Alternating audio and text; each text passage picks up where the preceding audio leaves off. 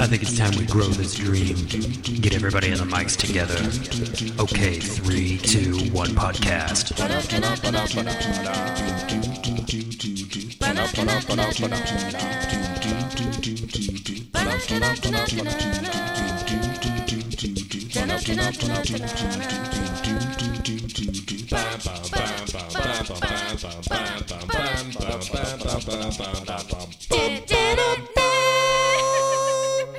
Hello, and welcome back to the sudden but inevitable rebop. I am Captain Bootscoot, aka Vanilla Husband, aka your host, Jesse. Now, of course, the sudden but inevitable rebop is the podcast where we take two anime first timers through the series Cowboy Bebop, one or two episodes at a time, depending on the kind of time that we have in a given week. Of course, I can't do that on my own. I have to have a lot of help to do that. And the first person here to help me do that is a fellow anime veteran at Miss My Armcast, Kylie. Kylie, welcome to the show, and how has your week been, my friend? Very, very good. Thanks for asking. Um, you know, not a whole lot of updates, I guess, um, for the week, but uh, pretty excited about these episodes that you know we watched this week. So, how about you, Jesse? Fully, fully. Oh, thank you very much yeah, for no, asking. I don't ask you every time, but you know, it is important. So, It's okay. I generally just try to ex- exo- uh, exude a wave of positivity to indicate that I've had a pretty good week. Um, but this week, I actually didn't have to work today, so I had a wonderful time getting ready for tonight's episodes and tinkering with some behind the scenes stuff for the show. So thank you for asking, and we will bring that stuff up. But I don't have control of this here, you know, set of levers. So to be able to show that stuff to everybody, we're going to have to bring in the first of our anime resistant first timers, the head of the Twist My Arm podcast network and the host of the Twist My Arm podcast, our friend Josh. Josh, where are you at, my friend? Hello. Oh, look at that. That was speedy. Welcome to the show. How are you doing? I am great. Thank you for having me back every week. It's it's so good to be here. I love doing this show. Let's not talk about my week. Let's just keep going. We can do that. We can definitely do that. Let's get our final introduction out of the way, and then we're going to take a moment to say hello to all the wonderful, beautiful people in our live chat. And of course, the final introduction that we do have, much like every other week, is the shining, beautiful, emotional soul of the sudden but inevitable rebop, our friend Ricky D from Best Flicks with Ricky D. Ricky D from Best Flicks with Ricky D. Welcome to the show, my friend. How has your week been? I'm doing good. I would just like to say I don't consider myself emotional or shining. So, a little bit of contesting with that, but uh, I'm doing good. Happy to be here. Well, your distaste for pretty people really I think contradicts you're, that you're making me emotional, Josh. Please. See? I was going to say, if people just give it a moment, they'll see that I'm right. welcome, welcome, everyone on the crew. Thank you again for joining me. Now, as I said we were going to do, I'm going to say hello to everybody in the live chat. That, of course, first of all, has to go to Miss Rosie. Miss Rosie was the first in the live chat. Hello, Miss Rosie. Thank you for joining us. We also have Callie D in the chat, who's here every week. Good morning. I know it is 4:30 in the morning where you are. Give or take a time zone or two.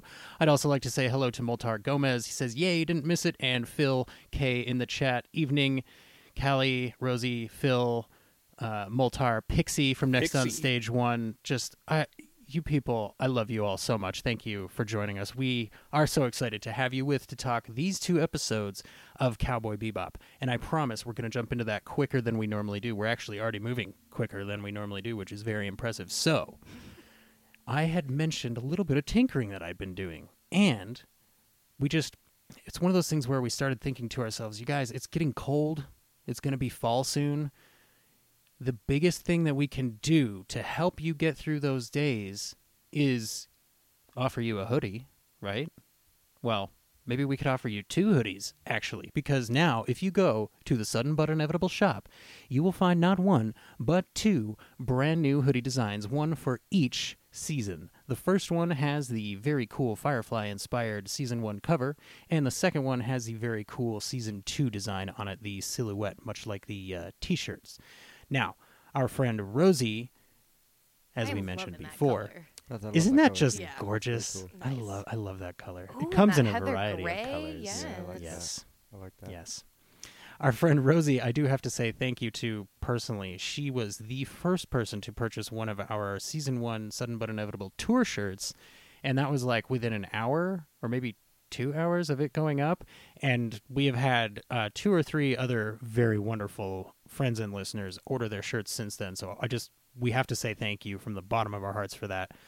It's, it's, it's the smallest thing that we can do to say thank you. And then the biggest thing that we will do is take all of that money that you send to us and we're going to make this show even better than it already is. It's going to be a lot of fun. Season three is coming up. I don't want to talk about how close we are to the end of season two because it makes me very sad and it will make Ricky D very emotional. And we don't really have time for that kind of a thing.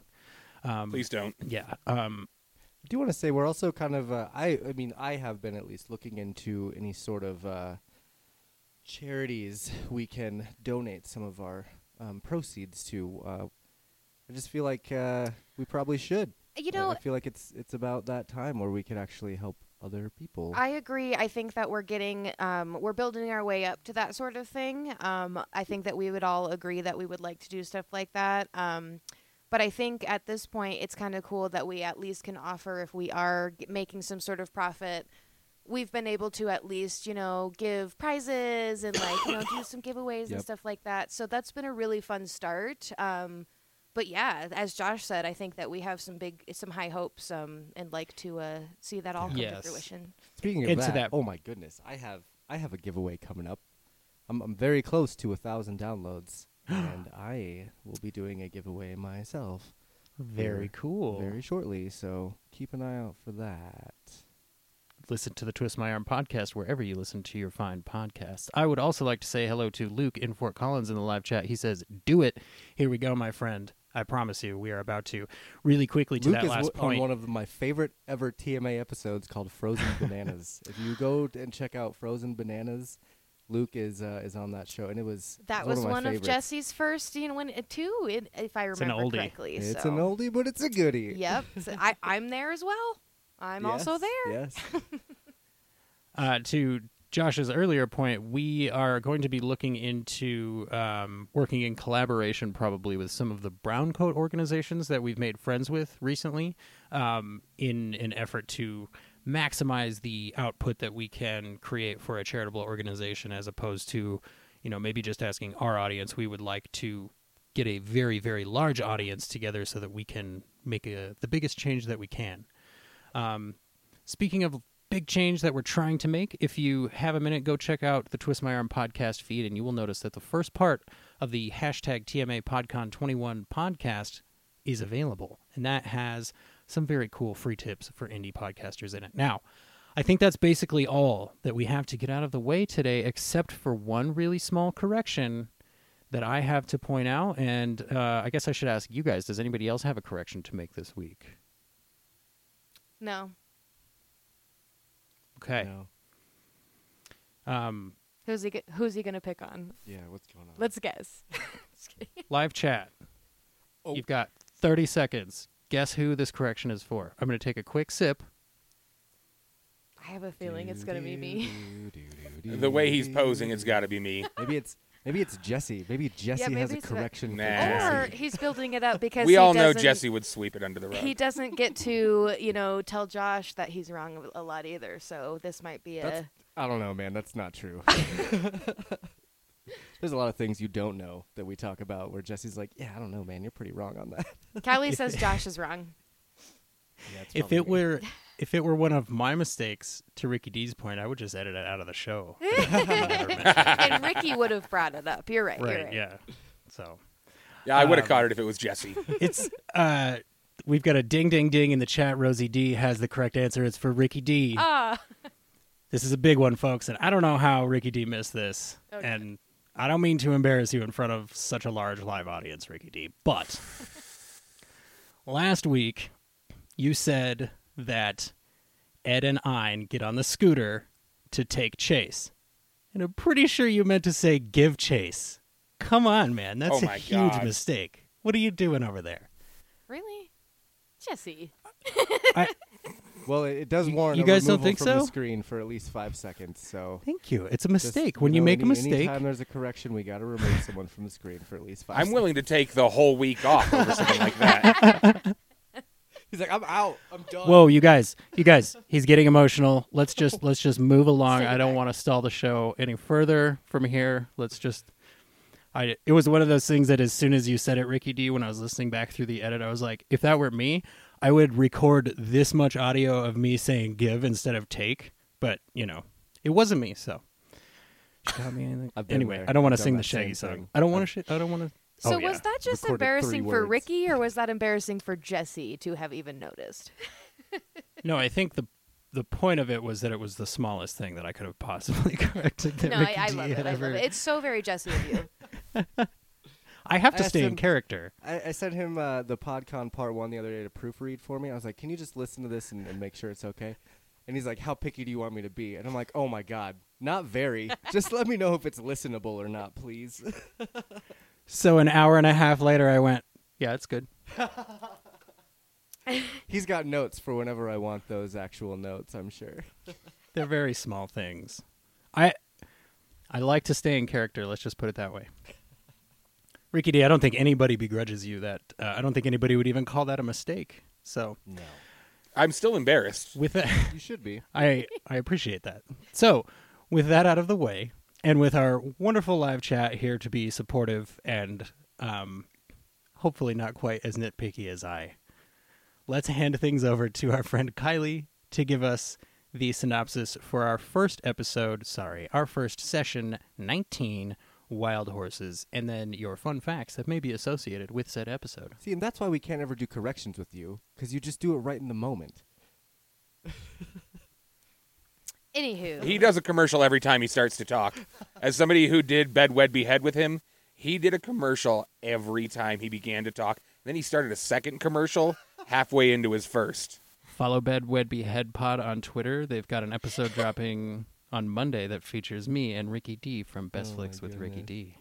Jesse's very excited because he's in it. Um, okay, so session 19 Wild Horses. Um, while Spike pays a visit to the man who built his ship, Faye and Jet go fishing for space space pirates. Um, just first and foremost, Wild Horses, as per usual, the title and the name is, you know, alluding to something, and that would be Rolling Stones, 1971 album Sticky Fingers.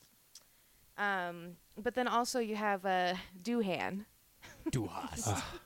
so that that is definitely a reference to James Du- Doohan. Yes. And, and who is that, Jesse? Who would that be? I wrote this down because I want to say it correctly. Doohan, as in James Doohan, as in Scotty the miracle working engineer from the Enterprise NCC 1701, no bloody A, B, C, or D.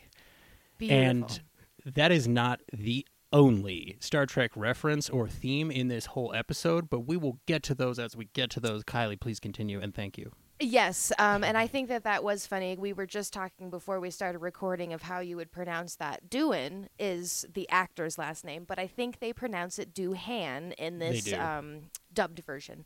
So Correct. Doohan is what we're gonna go with. Um, but yes, it is. It's Scotty. Like beam me up, Scotty. I'm going with Duhast. Duhas, Duha, Duhan. Um, but then also, you know, I do have another fun fact, but I think maybe it, it would be better placed when we actually talk about it, like in the episode. So I'll hold on to that one. Sounds good. Cool. With that out of the way, thank you very much. I just have to say, definite Firefly trash vibes at the start of this episode. Like, Spike is stranded. He's in a desert. He's by himself. Things aren't working. Seems like he's not in a great way, He's just he's And- got clothes on though. He's not naked. which is huge leaps and bounds ahead of Mal. like, yeah. no matter how bad Spike's day is, it's not quite well now but remember that actually the nudity turned out to be part of mal's plan so but yes spike does have cigarettes and boy is he going to take advantage of that Oh my god! The first scene is like Yeah. a pile of cigarettes that he's just smoking and throwing it out and smoking and throwing it. I had to pause to go smoke a cigarette Yeah. because of all the cigarettes he's smoking. It smoking. totally this does that to me too. Yeah, Be like, hmm, that sounds really good right now. but it's also the first time that we've seen him respect a no smoking sign. When Right. True. the door to the Right. truck opens and he sees the sign, he like spits it out, and I was, it's like, okay, so if he's desperate enough, he will read signage and abide. Well, and I just I just had to laugh because that's definitely a motif that you see throughout the whole series is he can't he's not allowed to smoke. right. Faye, smoke, smoke, Faye, Faye. we got a lot of it, not far away. I have to get this out of the way, you guys. I hate the Blue Sox. Uh, They are the worst team ever. I mean, it doesn't matter. They could have a whole season where they're just doing terribly, and then as soon as the season is almost over, they just play spoiler to whoever's in first place. I, I am so sick of the Blue Sox. How do you guys feel about the Blue Sox? Well, first of all, I am Miles. Miles is me. Like me and him are the same person. Because he loves a team that sucks, just like I love a team that sucks. But you know what can you do? I, I, the whole time he was talking about the Blue Sox, you could just replace Blue Sox with Rockies, and it would be the same thing. it'd be, it'd be perfect. not to mention any other colored socks, but Mm, Red Sox are pretty good this year. there's but also White Sox w- too. Mm-hmm, White Sox are pretty good this year too. They're not as bad as the Blue Sox. And, and what an easy way around copyright infringement. right, yeah. Oh, yeah. Yeah. Just pick a different color. So, and first of all, my first question is: There's still baseball in 2077? That's crazy, or whatever year It's this Spaceball. Now, is. No, it's baseball. it is absolutely baseball. I don't know. I think I like Ricky's Spaceball better. I I think it's Spaceball with it with an SB, right? But Space. um, Space. I mean, it's already been around for a hundred plus years. What's to say it couldn't go another fifty? Because this is only another fifty years. Really Yeah. quickly, I'd like to What's the say hello future? to our the- friend Space Castle in the live chat. Thank you for joining us. Who says there will our never friends not from be Space baseball? Castle. Which you're probably Exactly. right. He's hundred percent correct because it's already been around for so long. As soon as we start, can you imagine how big the league would be if there were multiple planets with teams? Ca- Callie, you've heard the term baseball, right? Even if you don't watch baseball. Oh, it- it- Either yes, way. that's actually in, incredibly intriguing, Callie. Have we it is a deeply American sport. I mean, It- that's kind of the that's very that's true, kind of the but thing, it's right? also a, you know it's a into it. Japanese sport. But I when you live in what, Oh, that's true. Germany. It's a Scotland? Japanese, very big in It's- Japan, and it it's not actually just- Japan features has in a been lot of kicking anime. our butt in baseball. But also, we might have been insensitive to the fact that the rest of the world might not be familiar. So we always do that, guys. So insensitive. It's I Well, but like I might not watch cricket, but I still know what it is. I still know that Right. cricket exists. What's that new sport we've been watching? handball? Handball. Have you guys heard of that? That thing's bizarre. I yeah. think it's smash ball. I don't know. I call it smash trampoline ball. The little I don't know. trampoline in the Yeah, middle. and you're Yeah. just they're just th- in the Uh-huh. yeah, it's pretty cool. I feel like someone was like wasted one day and was like, "Dude, look at your kid's little trampoline. Let's just throw a ball at it." And that's how bounce ball was made. bounce ball. I, I feel like, uh, and this is obvious, right? But you can put anything in front of the word ball and pretend it's a sport. But the I think that the essence of it comes through, even if you're not a baseball fan, right? You can tell this guy is a dedicated fan of a team that is not doing well, and kind of to to the exclusion of all other things in his life, he is a fan of this team that's not doing well, right? Right.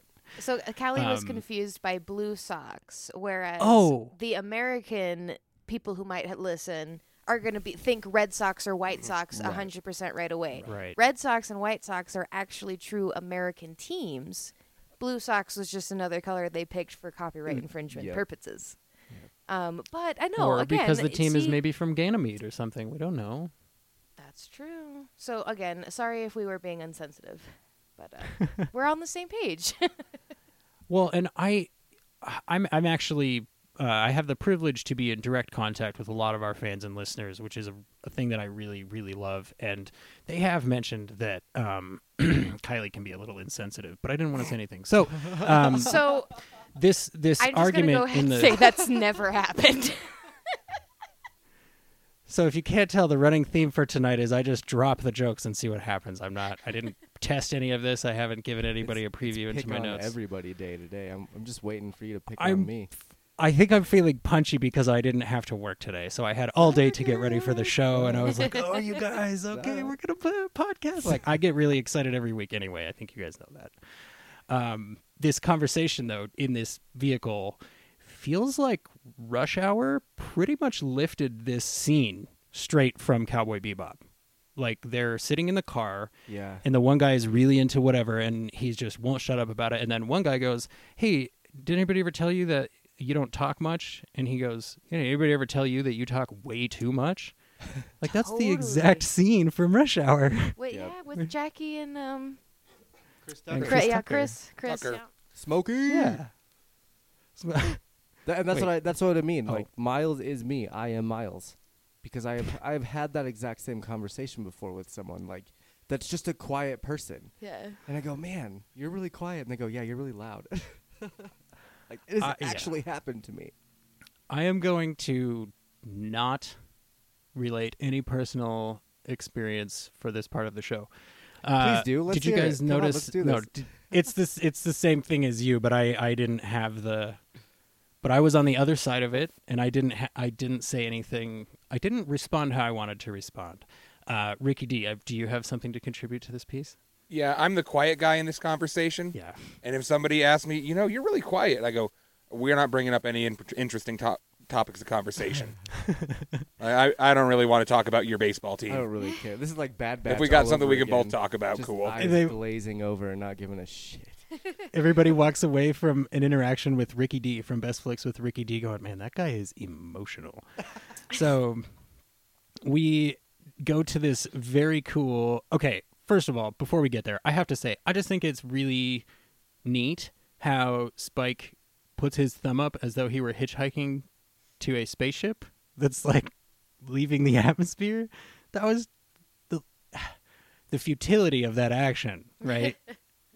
But Yeah, the but the the drive to do it regardless is so emblematic of this character and I love it. But we eventually get to this very cool aircraft graveyard and this is where Scotty the miracle worker lives. And I immediately noticed a helicopter that I immediately identified as a hind because the last time that I was trying to think of that word was in the Firefly episode Ariel. They had that cool medical craft that I was pretty sure was based on a hind, but I could not think of the name. So this time I wrote down hind, exclamation point. Hind, hind, hind, hind, hind. The helicopter Hind, in the hind. airplane graveyard is a hind, like in the front of the ship from Ariel. It's a hind. Oh my goodness.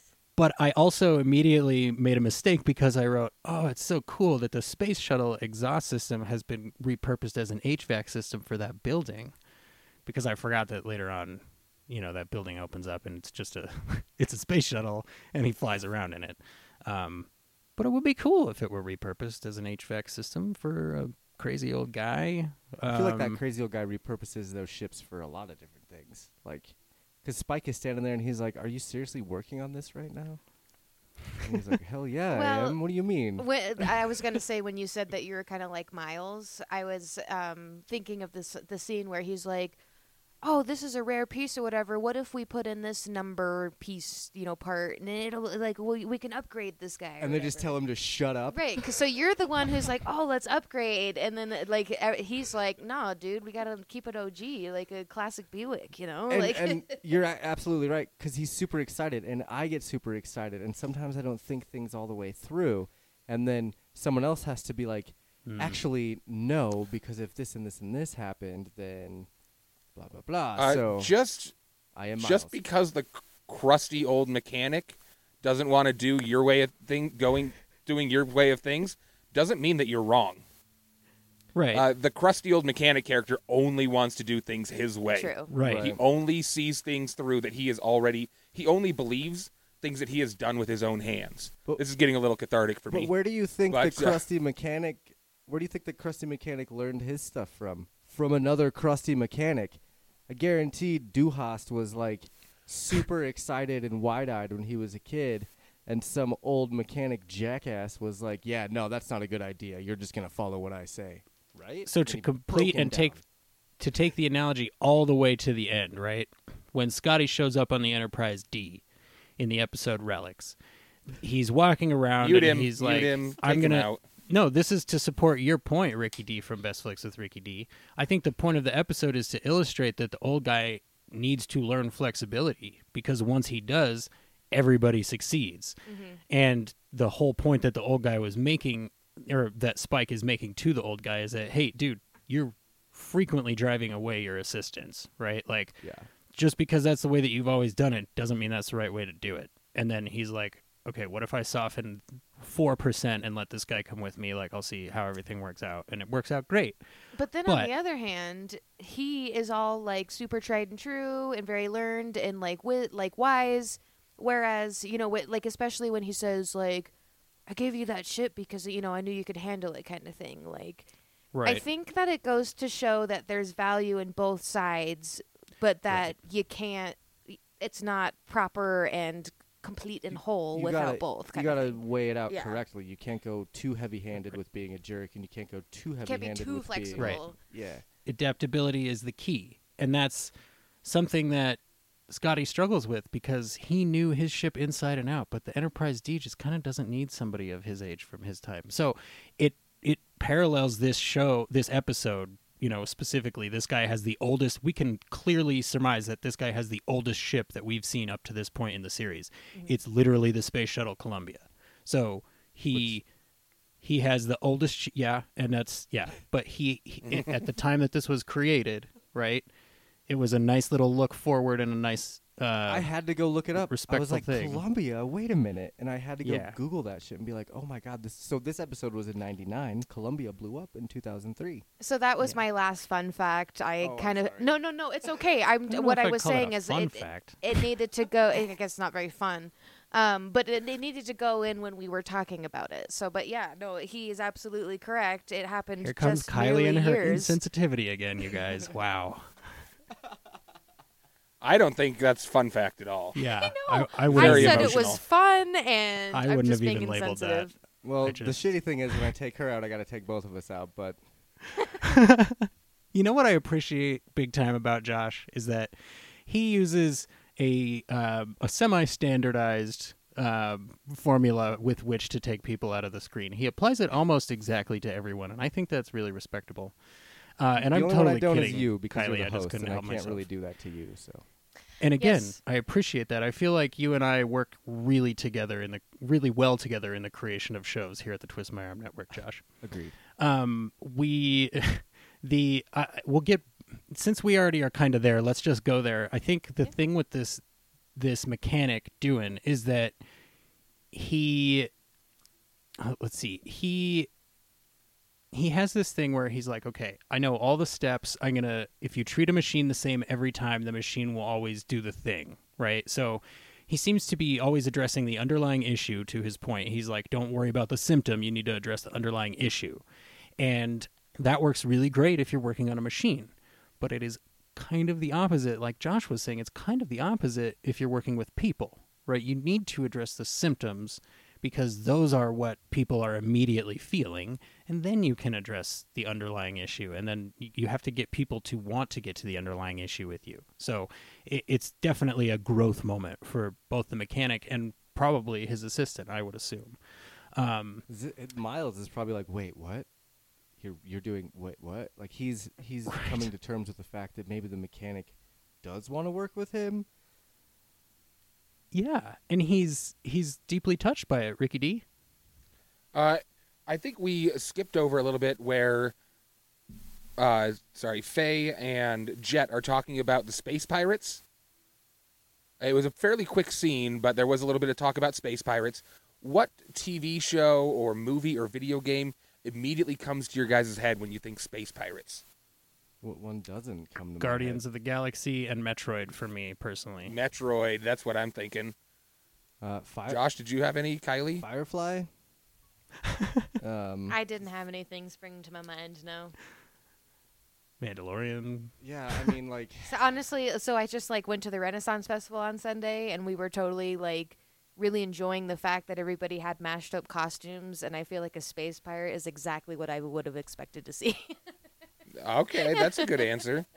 It's uh, when Space Pirates came up, my first thought was Metroid Prime, and we've got Jesse and Phil, uh, who are also throwing out Metroid, and Yeah. I, it's just is It's Metroid such a- Samus? yep. Okay, all right, familiar. Metroid is one of the original and Ooh. best Nintendo Can't franchises. cannot I've wait actually- for the next one to I come out. I'm so excited. Never played or was familiar. Um, obviously, Samus I knew from like you know uh, Smash Bros and stuff like that. So Titan AE. Oh, shout out to Pixie I- for the Titan AE reference. One of my Space Pirates. favorite movies of all time. I don't know if I've seen that one. What? I know that's I, I always say that, but oh my god. we'll have to check it out. That's that's the first song I ever heard Creed Ooh. in. Ruined my life, but it was awesome. what was that movie you were telling me that you just found out that Alan Tudyk? uh, he was iRobot. I, Alan Robot. Tudyk was I the just robot. Yes, in it that made movie. me think of was. it because of the you know letter acronyms that we were just saying um, Treasure and nothing Planet. else. Oh Ooh, my Treasure God. Planet from Space Castle. I gotta say, I'm a little bit jealous of Phil. He's been playing Fusion all day. That's definitely the one to play if you want to get ready for. I think it's called Metroid Dread. Dread. Yeah. Seems to be a direct sequel. Um, but I've yeah, got the definitely Treasure Planet. Sorry, Ricky D. Go ahead. Oh, I've got the Metroid Prime, Prime trilogy on the Mhm. Wii where they remade it and they put all three of them together. I just need to suck it up and get used to those motion controls because I love the Metroid Prime series, but I hate motion controls, and it's just this horrible conflict in my gamer brain. The the Wii, you know, the on the motion controls for the Wii. See, I was thinking, Mm-hmm. you know what I can't do? I can do that, but I like, gosh, when you're doing the shooty games on your PlayStation or whatever, and one joystick looks around and the other one moves around, I'm just like, what am I don't know. One is your one is your feet and one is your head. Um, so these pirates, I I actually did write down uh, would like a Guardians slash Bebop crossover. I think that might be cool. Um, but uh, the shot of when Faye is playing bait, right? The shot of her eyes moving in the opposite direction of her hands when she was trying to figure out what to do, I thought was really like true to life and very effectively kind of disorienting. Where you have those moments where you're like, ah, I know I have some kind of idea what to do, but I don't know where to start with what to do. Uh, we have a question in the live chat for you from Space Castle, Josh. Getting back to terrible teams, thoughts on Teddy Bridgewater as a starting QB for the Broncos? I'm trying to figure out uh, this thing for Rona. I don't have time for that right now. Oh, no Space worries. Castle must know Josh.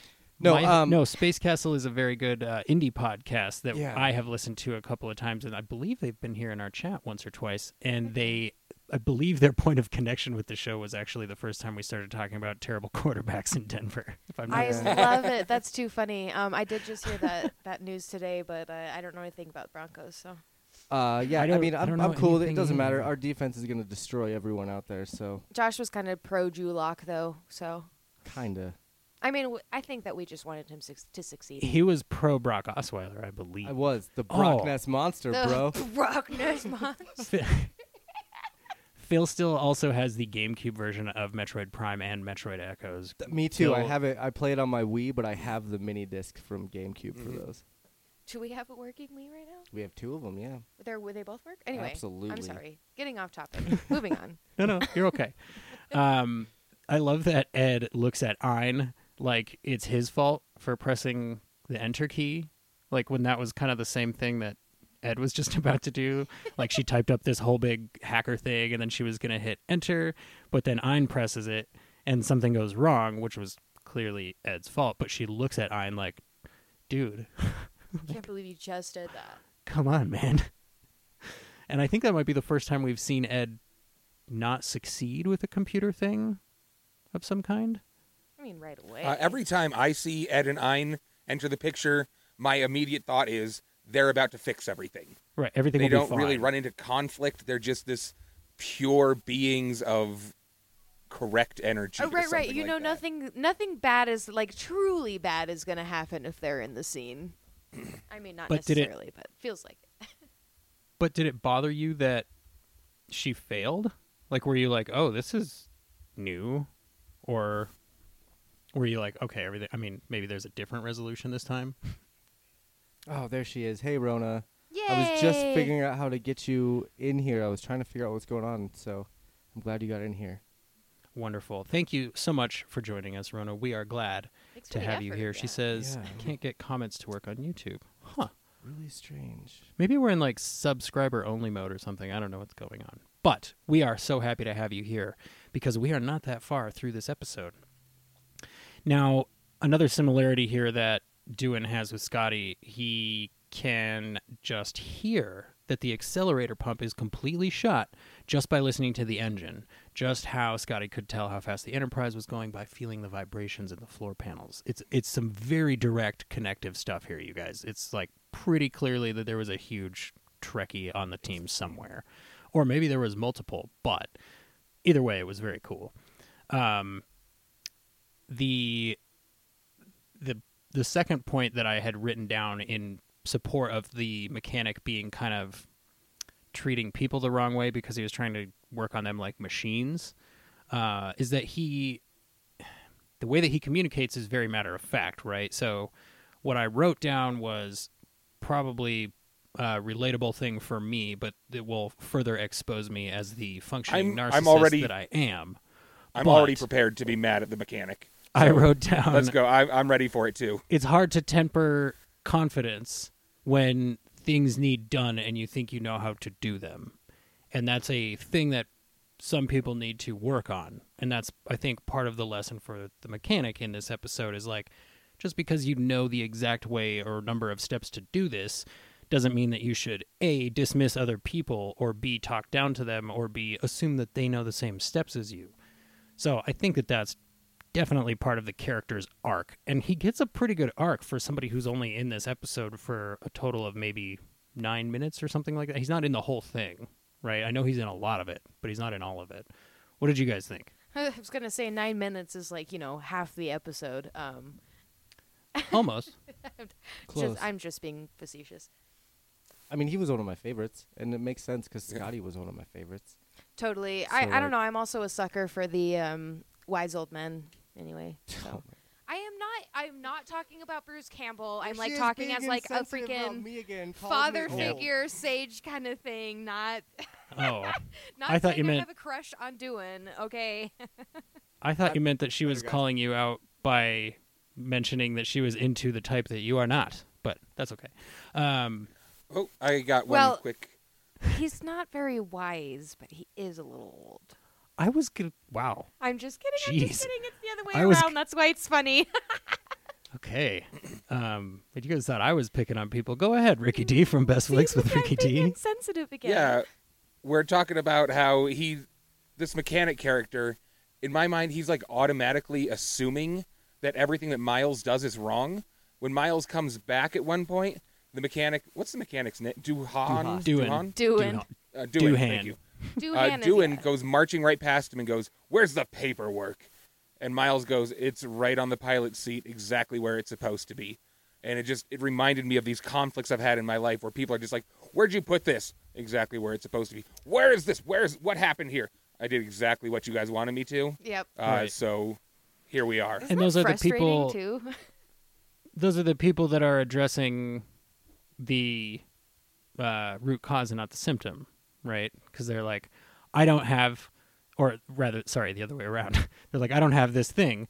Something must be, something must have gone wrong somewhere down the line. And it's like, well, the actual thing that went wrong is you didn't go to where you told people to put that thing because you assumed they were incompetent. like, but it's there. Just go, just go check. Did you So- look? It's my favorite thing to ask people in my job. Yeah. Hey, do we have any of this here? I don't know. Did you look? Did you do you guys remember that video that I sent you of the guy that made the song for where you should ask people if they've checked if they're missing an item? Yes. I think I do remember that I love that song. because that's great.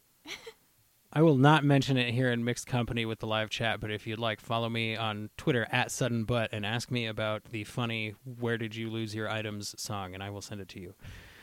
Moving right along, I love that to continue the theme of this episode, Jet's pride is kind of what gets him all worked up here, right? He and that's definitely consistent with his character. Of course, the black dog. Once he bites a hold of something, he doesn't let go. But the thing that made him so mad is like that they insulted his ship. Like, yeah, they tried to, you know, steal Faye's ship and maybe kill her in the process, or we're not really sure. Like, but he's very upset that they called his ship a piece of junk. So it's like, okay, man, that's pride messing with you. Oh, but it fits because uh, there are multiple characters in this episode that have have issues with pride. Um, but I, I, I do really like that we actually. I feel like this is the first moment that we've had so far where Spike shows actual confidence in Faye when they go up to the two penguin uh, shipping trailers. He goes, "You take that one. I've got this one." Right? Is that just him trusting her to get it done? Like, is that the first what time he's he already her? knew which transport had what he was looking for? It's true. He has really good eyes, and that's been a point that's been brought up multiple times. Uh, I wonder.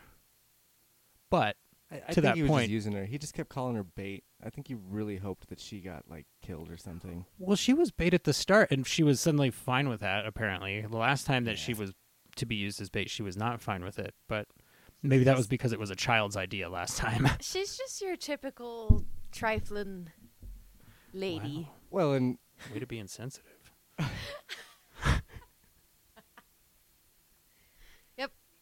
You know me. Jesse is crushing That's it what today. they. That's what they call. She's like, that's what they call me at work. All insensitive Kylie. Oh my god, let's not even go there. We Kylie's that not for not- everybody. We've learned that. Okay, you guys. not I just because had I'm an idea. insensitive. I just had an idea for a T-shirt. Um, is this the? I love. I, the first time that I watched this episode, I was sort of live tweeting some pieces of it, and I forgot that there was a character in this episode with a Boston accent. And I love when Faye finally catches these space Boston space truckers. He's like, "We'll pay the parking ticket. I'm sorry." the packing ticket. They spell it So wrong in the captions too. This, do they, it's packing. They Oh, they, they, uh, u- they used an R. parka. We're gonna play the parka. We're gonna play a pocket ticket. Uh, but to be fair, if you're not a native English speaker, Yep, makes sense. that's how people from New England sound. See, I like I like Rosie's confirmation here. I think the shirt should say, "Kylie's not for everyone, but she is for me." oh, that's not bad. We'll put that on the back. I could see that. And I can Um, give it to all my friends. our friend Callie D in the live chat says Jesse is just and a burn for you and a burn for you. Here's a burn for you. I think that makes me the Oprah of burns, Just which serving up Friday Burn for you. Burn for you. I'm a, those of you watching live at home, look under your chair. I'm totally Yeah. kidding. It's a magic Jesse and I have spent all week driving around the world. Yeah, this is why things under your sneaking into your homes. this is why we were three minutes late tonight. We're you gonna guys. get arrested. the not if nobody tells anyone um the the basically uncontrolled free fall into crispy burning oblivion is this the highest tension moment that we've had so far outside of any episode with vicious maybe Well, Spike kind of assuaded any of the any tension he's just like, "All right, here we go." Before he even went out there, I don't. I think no, that was when he was dressed like a mummy. Uh, right but he, I, he felt like he was prepared to die. I think he was just Yeah. undercutting any tension. He was just like, "All right, this is how it goes. Well, I've been out here but to fighting, me and I'm going to go down eventually." Well, to me, that that is increasing the tension, though, because up till now he's just been ultra confident in every fight and been like, you know, yeah, it's just another this, it's just another that. I've done this before. Like he, when the um, when the fortune teller was telling him like, oh, death and a, and a woman, he'll go, yeah, I've been de- I've been killed before at the hands of a woman. Don't worry about it. so it feels like maybe his semi self destructive tendencies are increasing in trajectory, maybe. Um, that's a poor pun because it's a trajectory based plot here, but um, this is actually the next very similar Star Trek thing. So before I jump into that, if Ricky D from Best Flicks with Ricky D or Josh or Kylie has any notes that they feel like I have jumped past up to the point where Spike is about to crash into this planet, please go ahead now. Uh, we didn't talk about the spaceship Columbia actually coming out of that hangar, um, with Duhas, Duhan, uh, all of that. Just dang Uh, it. but I thought I loved the moment. I love the moment when like the whole hangar opened up and allowed it out, and it's like everybody's getting in their spaceships, everybody's getting ready to fight, and then this guy actually has an old U.S. space A shuttle, Space shuttle. Is, yeah. and then it even like it takes a while to take off, the same way a real space shuttle would. You're like forcing all of this energy against gravity, and it's just slowly taking I off. had to like wheel I thought that it was really cool. and raise it up and do all the thing. Like it was, they were like, "Hey guys, it's the '90s. You know how space shuttles work? We got one of those, so we're So gonna use that." I want to just say at the end of this conversation, before we move on to the next episode, I would love to share another fun fact, but it's actually about Kylie and it's related. Oh, I just want to throw it out there. okay. Are, Go Okay. are we it. ready? Are we ready? Okay. Yeah. So my grandpa was a, a biochemist, and he um, ended up his legacy was that he patented a certain uh, sort of glass. Um, it's uh, Corning glass is something that some people are familiar with. It's from Corning, New York. My grandpa helped kind of patent some of that Corning glass, but in return, or I'm sorry, and it, it eventually. He ended up working with other scientists and he patented the glass that was used on the Hubble telescope. Ooh. Mhm. Wow. My Wow. grandpa, and I don't want to cool. say his name because then I'd give my last name away, but my grandpa totally patented the glass for the Hubble telescope. Is Kylie's last name not Armcast? It it is. It is. Dang Oh. it. His, yeah, Yeah. you're you're right. It's William Armcast. You're right. Yeah. But no, I always thought that was a super fun fact. I just think that's really cool that my grandpa was. I never got to know him. Yeah. Um, but I love to just you know carry on his memory by telling everybody how awesome and smart he was. So Very cool. Yeah. I'm digging that. I wonder Josh, they did use you that have same any? glass for the, the ships or the space shuttles or anything. Uh, You think know, they use any I think it's possible. I, I, I don't want to say that, you know, he created this glass or something, but he did help patent, with a patent it, bunch of other scientists Right. um, glass that was strong enough and special enough that you could use on a telescope. Um, I would imagine that, I mean, it was sold and patented with Na- NASA. Yeah. So if Wait a they found that it was strong enough for other things, I would imagine that they, um, you know, used my grandpa's patent. So I think Did that's he really invent- cool. Did he invent transparent aluminum? No, that would be cool. But let's say he did. Mm. Let's say yeah. Okay. Yeah, for sure. Uh, Phil, Phil in the chat says wicked smart. Wait, he see, and he, Good he's job. from he's from New York, so yeah, they are they're pretty wicked smart up Yeah. up there. Speaking of wicked smat, the last note I had was those pirates are super smooth. Like they, they're good pirates. You know, they For they the got most caught part, the yeah. second time, but the first time they, they got away, and they did a good job doing it, and they really Yep. wrecked the the bebop. I feel like And it only took them computer-wise. Like 1,000 shots to catch Spike on their hook. So that wasn't bad, right?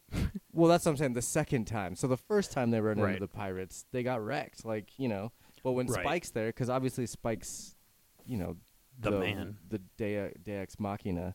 So Mhm. like, he, you know, had to be better than them.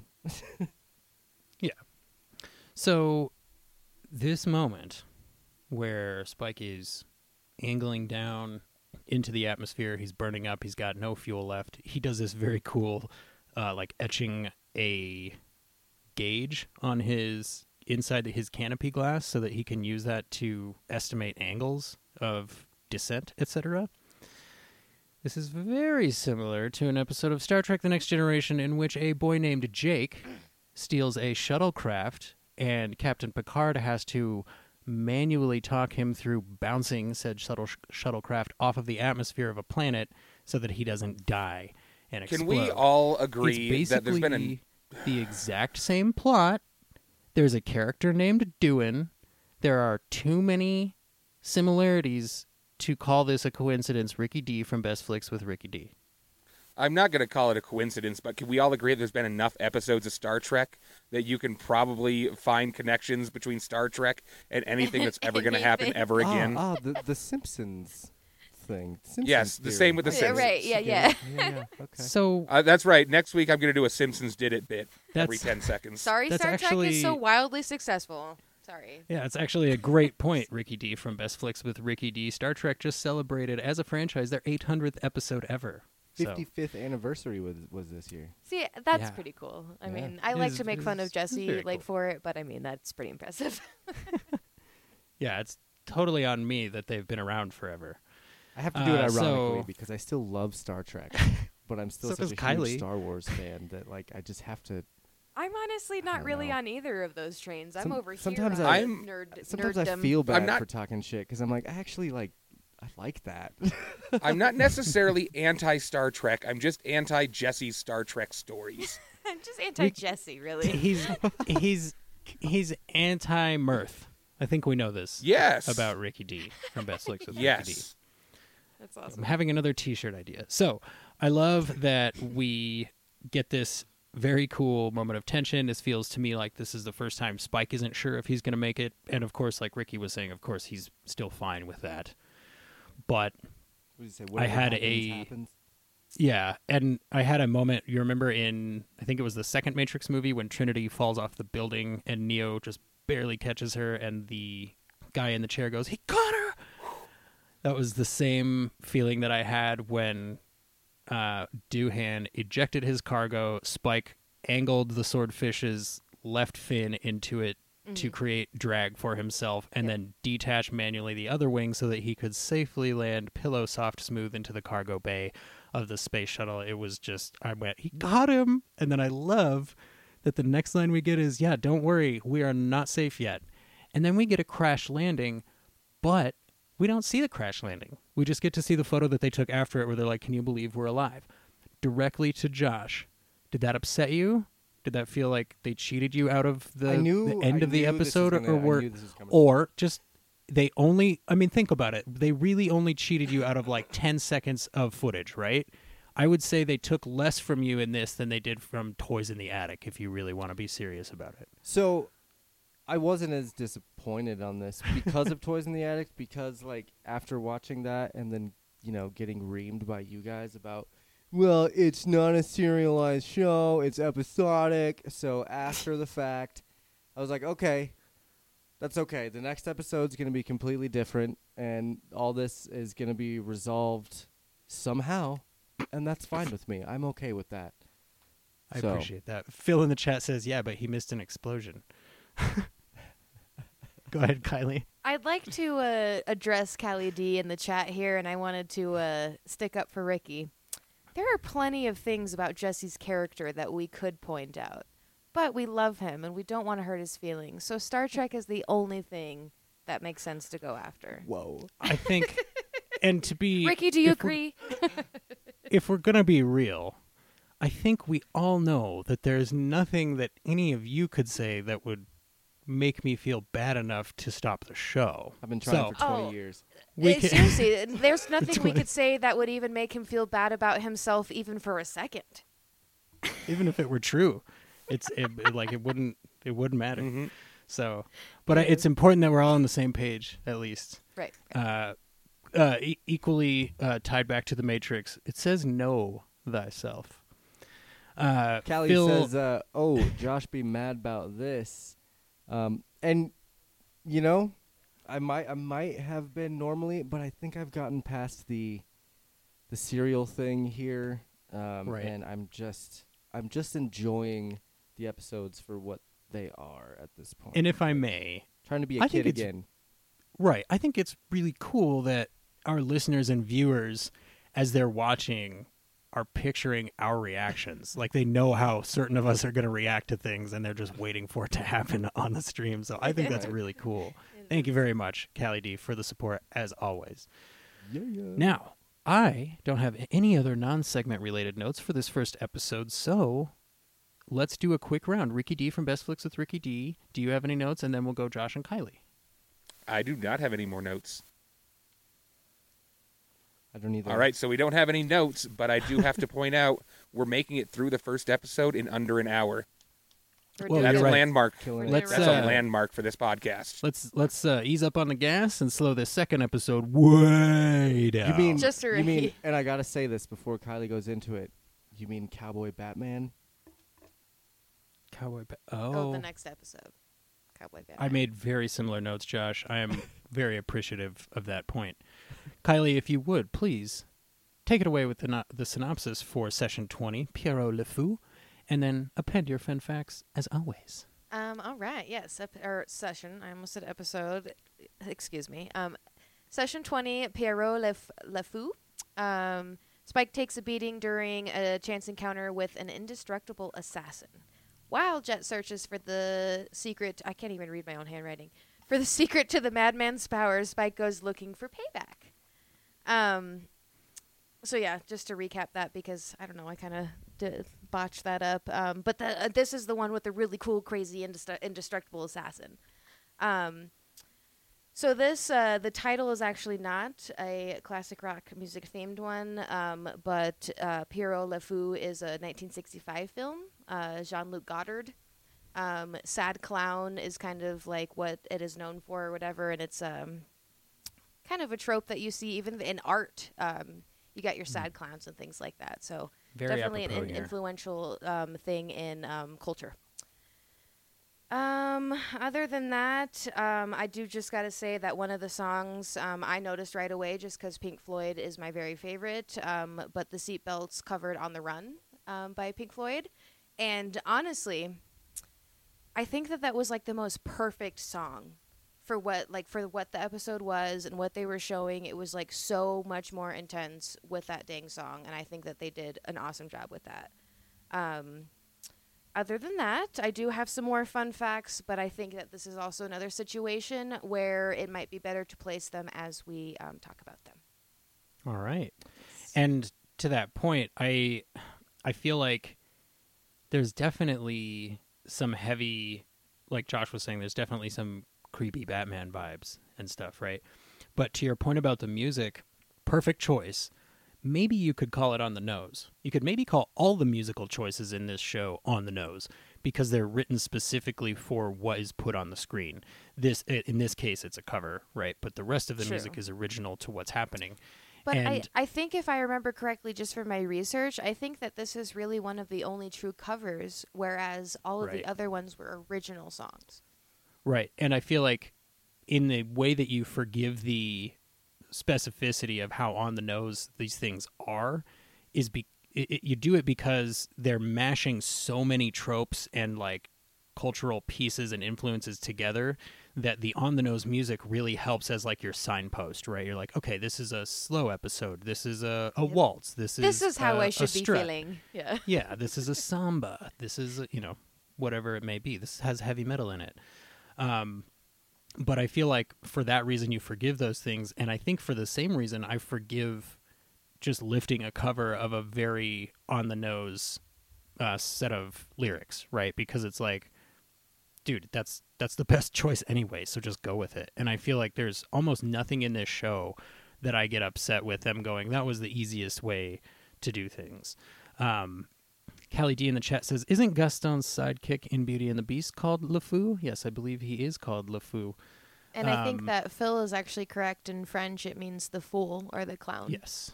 Um, So, uh, and it's it's a so it's both a name and a title, right?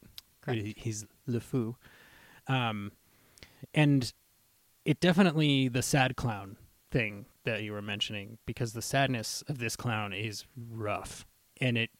I don't feel like you really get it until the last moment with him or last couple moments with him because up till then you're like, this guy is the Joker mixed with Jack the Ripper mixed with Batman, and that's not good for anybody. um, but I I really liked the the use of misdirection that Spike has in his first fight with him, where he's like throwing trash bags to one side and then ducks out the other side and starts firing, and then when the guy gets close to him, he's trying to throw trash in his face and all this stuff, and it was just It was desperation. Well, I I think it was really. that, that I'm sorry. No, go ahead, babe. I'd say that that first three shots that he shot at him and they like reflected out out of his chest, he was like, "Oh my god, what am I gonna do now?" And so he was just throwing everything he possibly could in like a desperate mode. You know, he got he got crazy. But uh, it was it was still kind of cool that he still was able to I don't want to say get the better of him because obviously we know that didn't happen, but he was smart enough to think of a way that could possibly have defeated this foe, tried to go with it, didn't work kind of thing. Um, I don't know, it's just impressive. If if anybody was going to beat this man, it had to have been Spike kind of thing. So right. Yeah. He was crazy. I love that first fight scene too where he's like he's floating like a balloon. Like when you're a kid and you hit a balloon up in the air and it floats a little bit Yeah. and then slowly comes Same. down like this dude is just I, I call him penguin joker but he's just like floating up in the air and kicking him and then floating back down and then kicking again and like I think what I liked awesome. about that and the whole episode as a whole was that it was like a horror Yes. episode. I mean, it was scary. It was like this guy wasn't a person; he was an entity. He was a spirit. He was a whatever you want to call it. And I think that that's what made him so scary. Mm-hmm. Is it? He wasn't a you know a beautiful a beatable foe. Um, so I just Uh, I want I want to echo something that Callie put in the chat. This was another one of those episodes where I finished it and went, "What did I just watch?" Because I watched this episode and I was just confused most of the time. Uh, I didn't get the Batman references. I don't really have, other than the Nolan trilogy. I don't know much about Batman at all. It- uh, so I totally missed out on those. I don't know that they were references so much as just vibes that we were feeling, kind of that Yeah. gothic, um, Victorian sort of noir feeling, you know, old school detective story. Because we do have that going on in the background of this episode, and I think that that uh, you know some of those tall angles, you know, guy running around tall buildings, dark at night, that feels Batman-y. Um, and then just the big smile, right? Like the crazy, insane smile, and he's grinding his teeth all the time, and he's drooling a little bit. Like that's Jokery, which is Batman-y, I guess. But I, I was really happy to see Ed and I not involved in this story at all. Like there was one shot of them, um, where Ed was kind of laying on the ground with her head hanging off the step and it was there was no music for, and for a second i was like why are they doing this? Like this is a creepy setup to this shot. I don't like this. And then you know ed went up or ein went up to ed and was like hey are you are you good? And then of course ed woke up and was just yawning and being silly and adorable the whole time and double using doubles on all her nouns for some reason. Faye Faye, we got mail mail from the bebop bebop. Like Smoke, smoke. yeah, I I was just it was enough um, comic relief and emotional safety in the scenes with Ed and Ein in this episode to get me through it, right? But other than that, yeah, very high tension, like uh, uh, teeth grindy episode. So I'm gonna steal Kylie's fun fact because I'm just really excited about the way this episode is. Um, this is literally a Batman episode. Um, Yep. The creator Sunrise Sunrise Company worked on Batman the animated series. Mm-hmm. They also did things for that, and so and again, sorry Kylie, I'm stealing this because I'm just so excited about it that I was right. But there's a the scene at the end with the carnival when they're all fighting in the carnival and stuff. Very reminiscent of the Killing Joke, the Batman Yep. story of the Killing Joke, and r- literally on the Cowboy Bebop wiki, it they said that this was based on the Killing Joke, and the three, like the three characters are, and I like I said, I called him the Penguin Joker. Well, the characters that this this guy's based off of is Penguin, Joker, and Tallyman, which Mhm. I don't know anything about Tallyman, but if you look at the pictures of this guy, it's like almost to the T. Yeah, I mean, all all you needed to do is add the grinding noise sound effect to this guy, and that was so visceral. Oh, it Did- hurt. Did, Josh mention that as soon as he heard that he thought of me, kind of thing? No. Oh my god, No. I grind my teeth real didn't. bad, and so, So- it like freaks me out. So so Kylie grinds her teeth at night when she sleeps, which is you know I just have to kick her. It's like when I snore, she kicks me. When she grinds, I kick her. So we it's just kick each other all night long. but when he was grinding his teeth, it was like it was worse than anything you have ever done. I ever. honestly, I didn't even notice, Like- which I think is funny because I'm like, Oh oh, I must just grind my teeth. oh my god, it was it was brutal. It like hurt, it hurt my teeth to hear it. It was it was crazy. Um, but just to add to what Josh said, I think what's fun is the Killing Joke was, you know, a comic that had been out for quite some time. Um, but by the time this episode aired, it, it wasn't a, wasn't a show. a yeah live action, and I, I didn't actually get to look, but we were thinking that maybe Sunrise Animation actually had a part in that as well. Um, Ah, I did not get to look at that, but I will look. Um, I'm yeah, just thinking so because when he was watching it, I remember being super interested, and I think the reason that was is because I like recognized that animation um, and was just into it. So So my immediate thought when we got to, and we, we can jump back to talk about a couple of details prior to this, but my immediate thought when we got to Spaceland and Spike was being all disoriented by all the attractions and stuff. Shout out to Phil in the chat because I feel like you're going to know what I'm talking about. I was immediately reminded of the Golden Saucer. Anybody? Final Fantasy VII. Nah. Mhm. I gosh, I haven't played that since I was a kid. I mean, we I don't know, we did get okay. that remake and we just haven't played it all the way through. I, yeah, I did the same thing. I played like the first hour and was like, this is amazing. And then I looked at my phone and went, I have to make a podcast. So, Such is life. it, you know what? Best kind of problem to have, if, if I do say so myself. So to continue my own uh, path of misconception on this episode, when I saw that creepy dark carnival, I thought it looked like a Mario 64 level.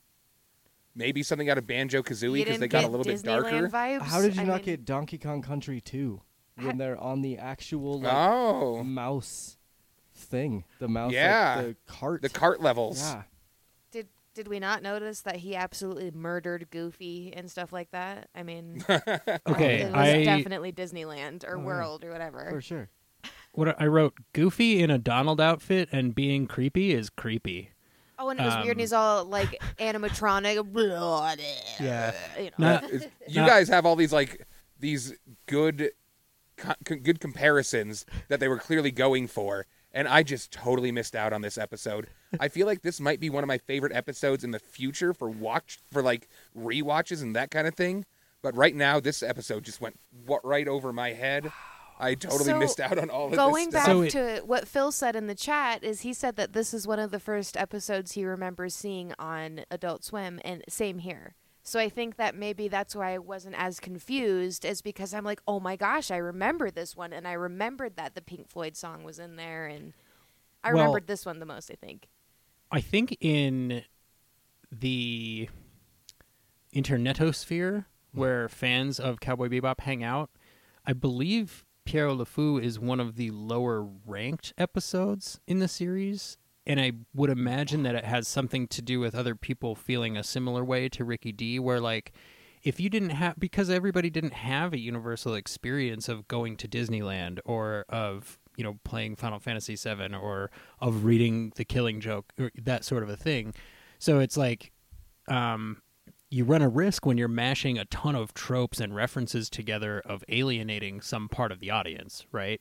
And I feel like this might be the first episode where that happened to a fairly significant portion of the audience for this show because up till now, I correct me if I'm wrong, Ricky D from Best, Best Flicks with Ricky D, but up till now, I feel like you've just been having a blast and going, oh, this is definitely a reference to that. I dig the gangster vibes, I dig the crime vibes, you know. So it it it's going to happen at some point, and I Mm-hmm. I would tend to agree with you though, Josh, where it's like I don't think this is a bad episode at all. No, I- and I don't think it's a bad episode. Right, I just I feel like I swung and missed at this one. See, and I think that that's if I can be eh, whatever this is for a moment.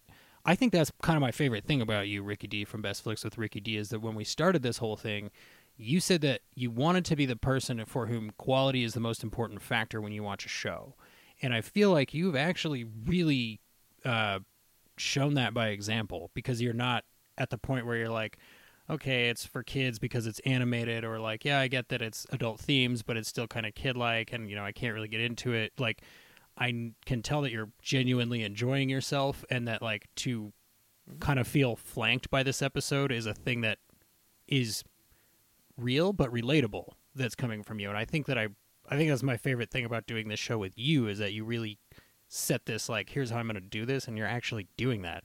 So thank you, Ricky D from Best Flicks with Ricky D. People in the live chat, sound off. Don't we just love Ricky D from Best Flicks with mm-hmm. Ricky D? Here comes Jesse trying to make up for all the dick For things being a he said jerk. this whole episode. I haven't said anything untrue, or I have, and I haven't said anything that I would take back.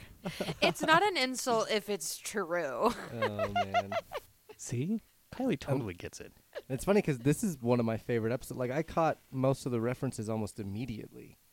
Like one of the first notes that I have is the graphics are very, like uh, they're, they're computer, Dark.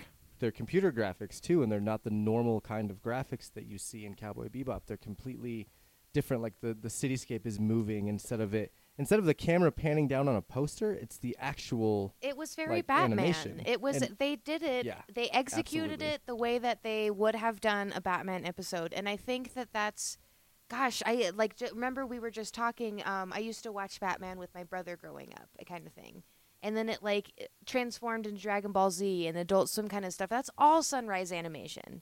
Um, so I think that there's just something and. And so that's why I'm just going to go back and say that I did not say Avatar was better animation. I just said it was more like Why you gotta open that can again? hey, Kylie.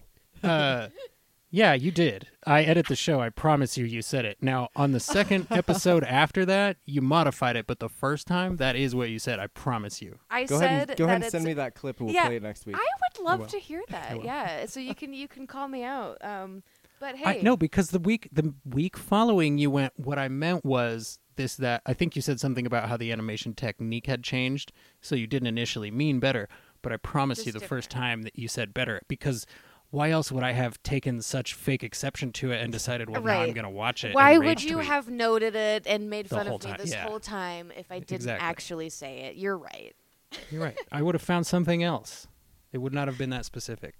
Now, what are we talking? What up? Where are we at in this episode? You We were just talking about just the references and like how this is one of my my Oh, right. favorite Yes. episodes Yes. because of the fact that there were so many Yes. awesome references that I relate to from my childhood. Like even if I was a kid back in the day watching this, I'd be like, "Oh my god, I just played Donkey Kong Country 2 and this reminds me so much of that." Like I just got back from Disney World. I I just watched And- Space Jam and I'm pretty sure that that's the same park that they went to in Space Jam. Well, and to the point of references, this the show is getting to the point now. Even in the last couple of weeks, if you guys have, I think you guys have noticed. I think some of your notes brought them up specifically, but the show is starting to reference itself now, right? Things that have already happened in the show. Uh, Yes, like the, the Um, cigarette thing. Yeah. the cigarette thing, and we've got Spike bandaged up on a couch, and Faye is just standing over him, lording her mobility over him. I guess is the You're not nicest way to say normally it. Like this. She's like, well, and she's like, look at me, I can just walk around and do whatever I want. Also, I can talk because my mouth's not bandaged up. Yeah, she's yeah, she takes any opportunity she can to lord See, anything she, can over lost anyone. those three points she gained last week. Hey, she was willingly bait in the last episode. Uh, two points. I we do get the we do get this. Uh, by the way, Jet has got to be running out of favors from cops at this point. But we do get this narration from a cop that says nobody's seen this guy's face and lived to tell about it. So we already know that Spike is better than most people that have fought this guy, right? And then he goes, and those that do get hunted down. And I'm like, well, you don't really hunt Spike down, like. And then immediately we find out that that doesn't happen. He just sends him an invite, and Spike's like, "Yeah, I'll be there. That's fine." But Whatever I- happens, I- happens. I like that to find out who this guy is, Jet asks Ed for a favor. He doesn't just talk to Ed like implying that she has to do what he says. He asks her for a favor. He says, "Hey kid, can you look a thing up for me?" Like, which I Do think you is really think cool. you can hack into this? Right. He poses it as a challenge so that she'll do it. Yeah. And she's like, "Pfft, yeah. I know, and I love her answer to it. She, she, no hesitation. Yes, yes. yes. I think she's And just I so that- innocent that you can't be mean to her. You know? I think one of the major differences that you're pointing out, Jesse, is uh, Jet treats Ed like a person. Faye generally treats Ed like a tool. Mm. Right. And everyone go else. Go do this. but- Go do that. Right. Faye treats people like tools for the yeah, most I'll, part. yeah, I'll agree with that. Um, Yeah, well, But tools there's- normally treat people like tools, I guess. She's only Definitely around because she finds some sort of benefit from the dudes. I mean, right. she knows that she's better off bit with them than alone. which actually goes right into my next point, which is you definitely can see some developing Mal and Inara vibes in the scene where he's like, she's like, okay, don't tell Spike about this because otherwise, he's like, I'll just go there and get killed. Right. Like that was totally the kind of conversation Yes. that And then Inara would be telling Kaylee, you know, don't Yeah. tell him. Right, yeah, Kaylee is Ed is the Kaylee. Um but no, I and I agree and then towards the, towards the end he goes I, I don't remember exactly what he says but something like, you know, if the, if this would have happened, would you have come to save me kind of thing. Like and I'm like, "Oh, little go flirtatious vibes here." I'll be honest, I was like a little a little flustered. I was like, Damn, that was hot. like that was a well delivered line. Would you come save me? Would It's you like, can- whew. I and would. she's like, I would. Um, didn't really say anything. She's like, I, I guess. That's not maybe. really You how pay I me? was written, but Can I eat after that? You got food? yeah, right. I thought it was really funny that when uh, Ed brought her the mail, she's like, "Hey, we got some mail." She's like, "I would have paid for it if I had just had a couple more days." Like she assumes that it's an overdue bill, but it's not even mail for her. And he's like, "Oh no, no, no! It's for a party on. Wait, was it on Mars? Where was the party? Spaceland. But where was Spaceland? Was that on Jupiter? I think it's Mars. Did they say where it was? I don't remember. Here, I'll look but it I up love real sp- quick. I got it right here. I love Spaceland. It just re- it reminded me so much of Space Jam. Don't Yeah. bring me anymore any here anymore. All right. That's Right? thing that yeah. So this technotronic montage flashback is right and properly sci-fi creepy, right? It's it's a fully white room. The sound is being gated in a strange way so that you're it feels like you're you've been concussed or something and there's a ringing in your ears and the the super bright light is very disorienting and we see that they're experimenting on this guy while they're narrating it in a very like government um, file footage style. And i just I, I love that scene. And if they do this episode in the live action remake i'm really excited to see how creepy that scene is because it was effectively deeply creepy i think in this episode. Just very clinically sterile and hostile and uninviting and i it at that point i wasn't feeling bad for the criminal though i still wasn't like oh poor poor poor pierrot le fou i was like bro. I was like, oh, whatever. You got experimented on. You don't have to kill everybody. Um, but I did really appreciate the audio mix in this episode, just as with every episode. But that moment where he snaps, right? You've got that rising tone that goes, Wee, and then it just smash cuts to everyone in this place is dead. Like, During the freaking on the run song, yeah, it's right in the very, middle of all that. very effective uh, flashback montage. Phil in the chat says it's a mirror to some of Spike's flashbacks too. Definitely, definitely. And the audio distortion is always there, I feel like. In Spike's audio flashbacks, it's like he's too far away to hear it or something, too- too far away to hear it clearly or something like that. Um, He I also hates cats, which reminds me a lot of you. So and and Imhotep from The Mummy, which you can hear Ricky D from Best Flicks with Ricky D and I covering on the Bed Wed Behead podcast this Monday, August 30th. um so I- I was gonna say, just going back to how I kind of just saw, um, what is it, Ta- Ta- Tong Poo? Hmm. That's his name. The Oh, the that's- code name. Yeah, no, that's like I'm pretty sure it's like his Pen- actual name. is Penguin Tong Joker? Poo, Yeah.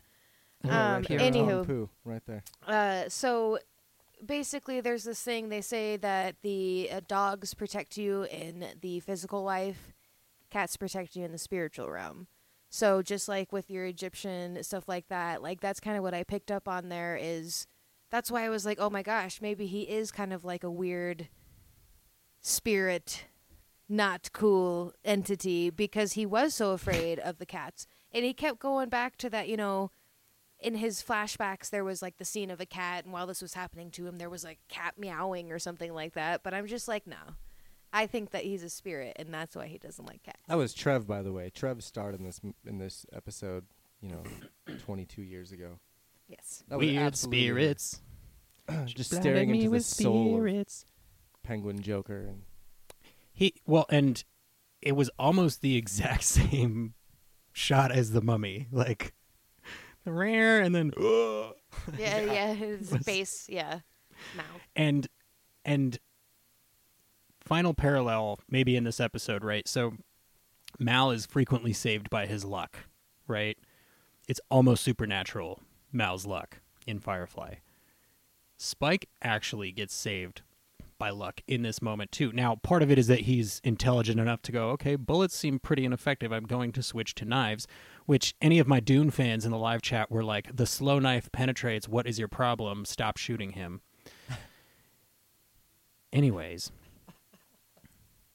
the reason that Spike ends up the reason that Spike ends up winning is because when that flash of light hits his eye just right, it reminds Pierrot of the cat's eye Mhm. that was caught in the ultra bright And the clinical meow, meow. evil medical light. Right. And he throws him off for a second and Spike is it now he still shoots Spike, but he doesn't land the shot center mass and Spike is able to get that knife out and into his leg.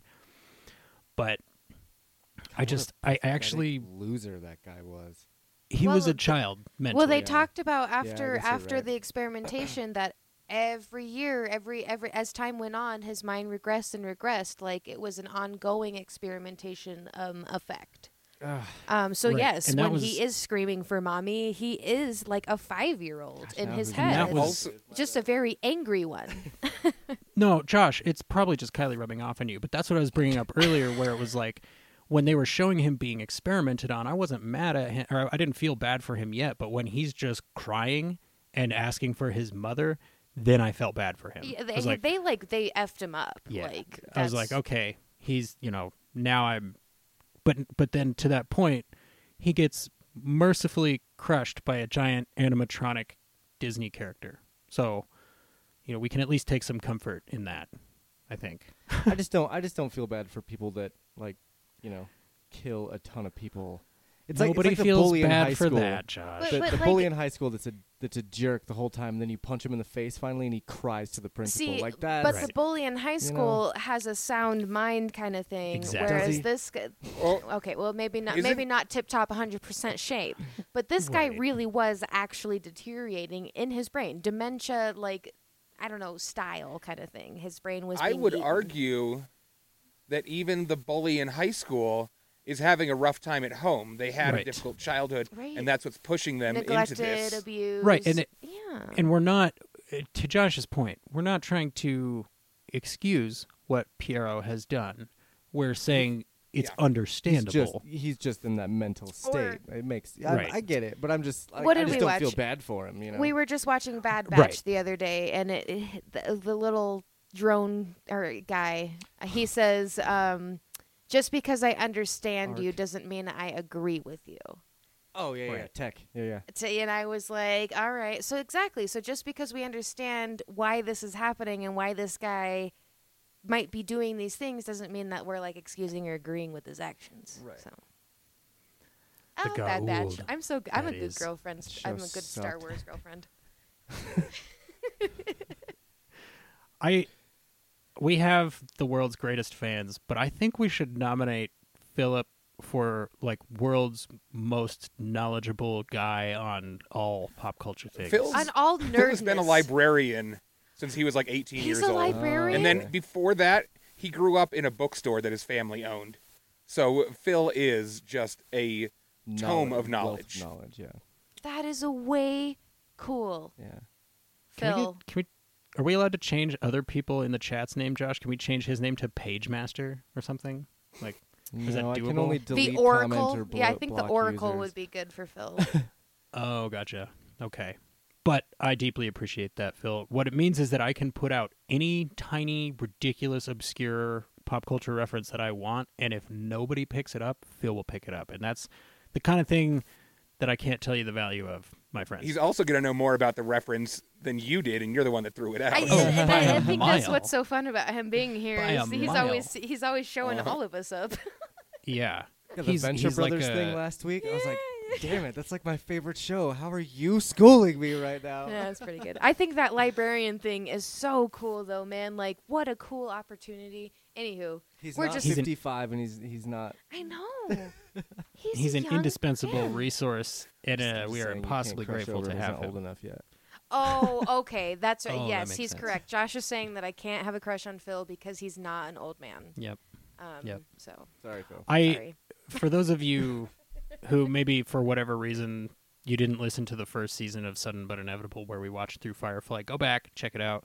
We couldn't figure out how old Nathan Fillion was for a while, and then as soon as we looked it up, Kylie went from thinking he was not that good looking to going, "Oh."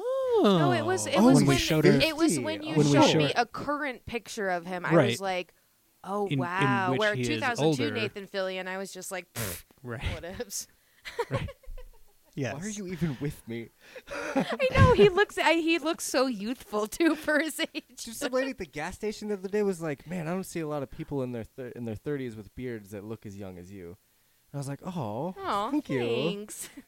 And now I look at Kylie and go, "God, why are you even?" It's because she shaved the beard. So we, I couldn't help it. It was right there. So the, uh, what is that from? Oh, I'm thinking of Lord of the Rings. It's very hard to tell dwarf men and dwarf women apart. And Aragorn goes, "It's the beards." yes. Like, where did this I come love from? it. Because it's not mine. So, So- is he a, are you a dwarf? What? I have. Handsome dwarf? I think Josh is the tallest one of all of us, isn't he? I'm pretty sure I am. I don't know. I think I, think I- Kylie's the tallest I- of all of us. really, uh, if if if Ricky and Jesse are shorter than you, then yes, Kylie is the tallest. So my last note is that I like that Spike manages to beat this guy in on his own.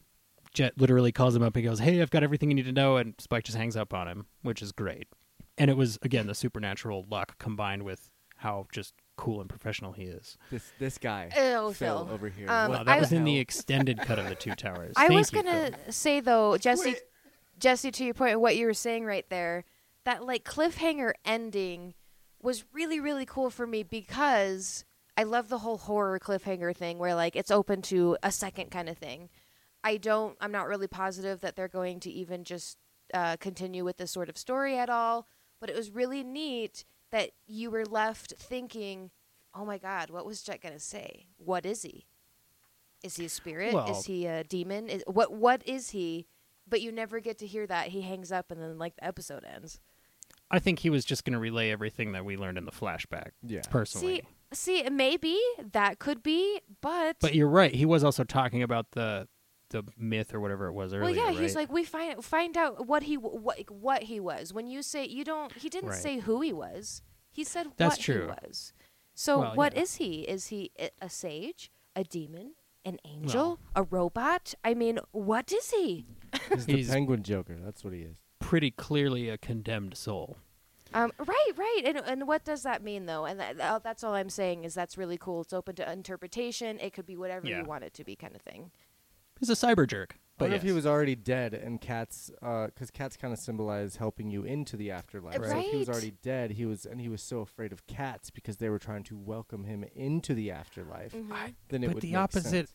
I think the opposite would be closer to true though, right? Like he's a soulless husk at this point, and maybe that's why the cats terrify him because he knows when he goes, that's it for He him. There's yeah, no he ain't afterlife coming because he's got no soul. And, and- Sure. but So- that's the thing, though, is if you don't have a soul, then you're not a conscious being. And and I think that that's what's so fun again about this episode is you Yep. don't know where it's not black or white. It's somewhere in between, and you really just don't know where he lands, and that's so cool.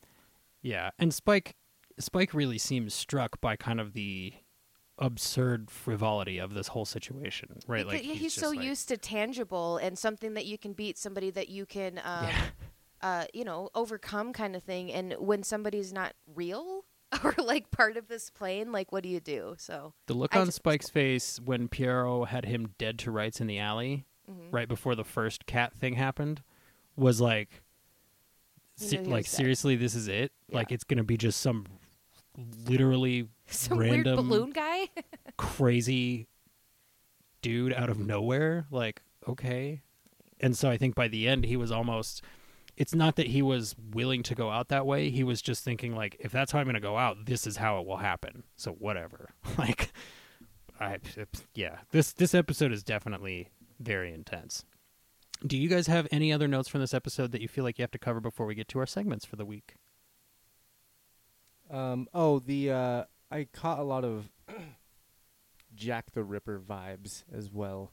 Yep. That was another reference I caught from from this a little bit. Just Because he was like an alleyway goer. yeah, and just kind of creepy, you know. Um, but no, I, I don't have any other notes. I guess trench Cody. Yeah, I can see that. Uh, I've got some more fairly incorrect notes. uh, Best kind. so the evil clown, you threw out his name earlier. It's like Tongue poo. Piero. Penguin Joker. Kung Fu. Okay, Penguin Joker, sure. Uh, so the first thing I thought he reminded me of was the Monopoly Man because he had the top hat. but he was also super engorged. Uh, so I referred to, I basically, I thought the entire episode that he was a symbolism of capitalism, a Yeah. symbol of capitalism. Oh, I Fat love it. Okay. That's Uh, awesome. Definitely not. I can see where I was thinking that, but just way off. I was just, But not so necessarily. far off I, this yeah, I was gonna say episode. that Yeah, that dude. doesn't necessarily. It's not wrong. It's your own point Yeah. of view. Like you're you're watching it through your own glasses. You're not taking any sort of like. Well, and I guess capitalism and the man is an indestruct an indestructible being. Well, and it fits because it's it's how he is treated by his superiors, right? Like he pro- he maybe volunteered for this program or used to be a cop in the ISSP or something, but at some point they went, let's let's see what we can turn this guy into because we're we see him as a product. To your point about capitalism, and you know, let's see what we can gain from him and take some of his agency from him. So I think that it's it's not that you're wrong. I think that it's just very multifaceted and I think a good show, a show of high quality allows you to read multiple themes and pull many different uh, experiences from the same material. So I don't I don't I hope you don't consider yourself wrong. I would just say like if you uh, I would say the the references glanced off your bow. Mhm. Uh, and Phil in the chat is saying that his name was Uncle Moneybags, which gives me a lot more. With the mo- Monopoly guy. Oh, Okay. it's the it's the name of um, the Monopoly man. Is Uncle Moneybags? Oh, I thought that was this guy's name. No, it's ta- that's Tong Darn. Pulu. yeah. Darn. But yeah, It's- see, like, it's- did anybody know that? Did anybody know that Monopoly monocle guy? His name is Uncle Moneybags? Because I did not. And you must be the Monopoly guy. Uh, they're right. Do not pass go. Do not collect two hundred dollars. Got that one. Ace Ventura when nature calls. How about that, Phil? How about that, Phil? He beat you to it. Crushed by the live delay. I was gonna say Phil has long hair like you. You better watch out. Take I'm all just my kidding. I'm pretty references. sure Phil has a wife too. So All right. On that Don't make note, this awkward.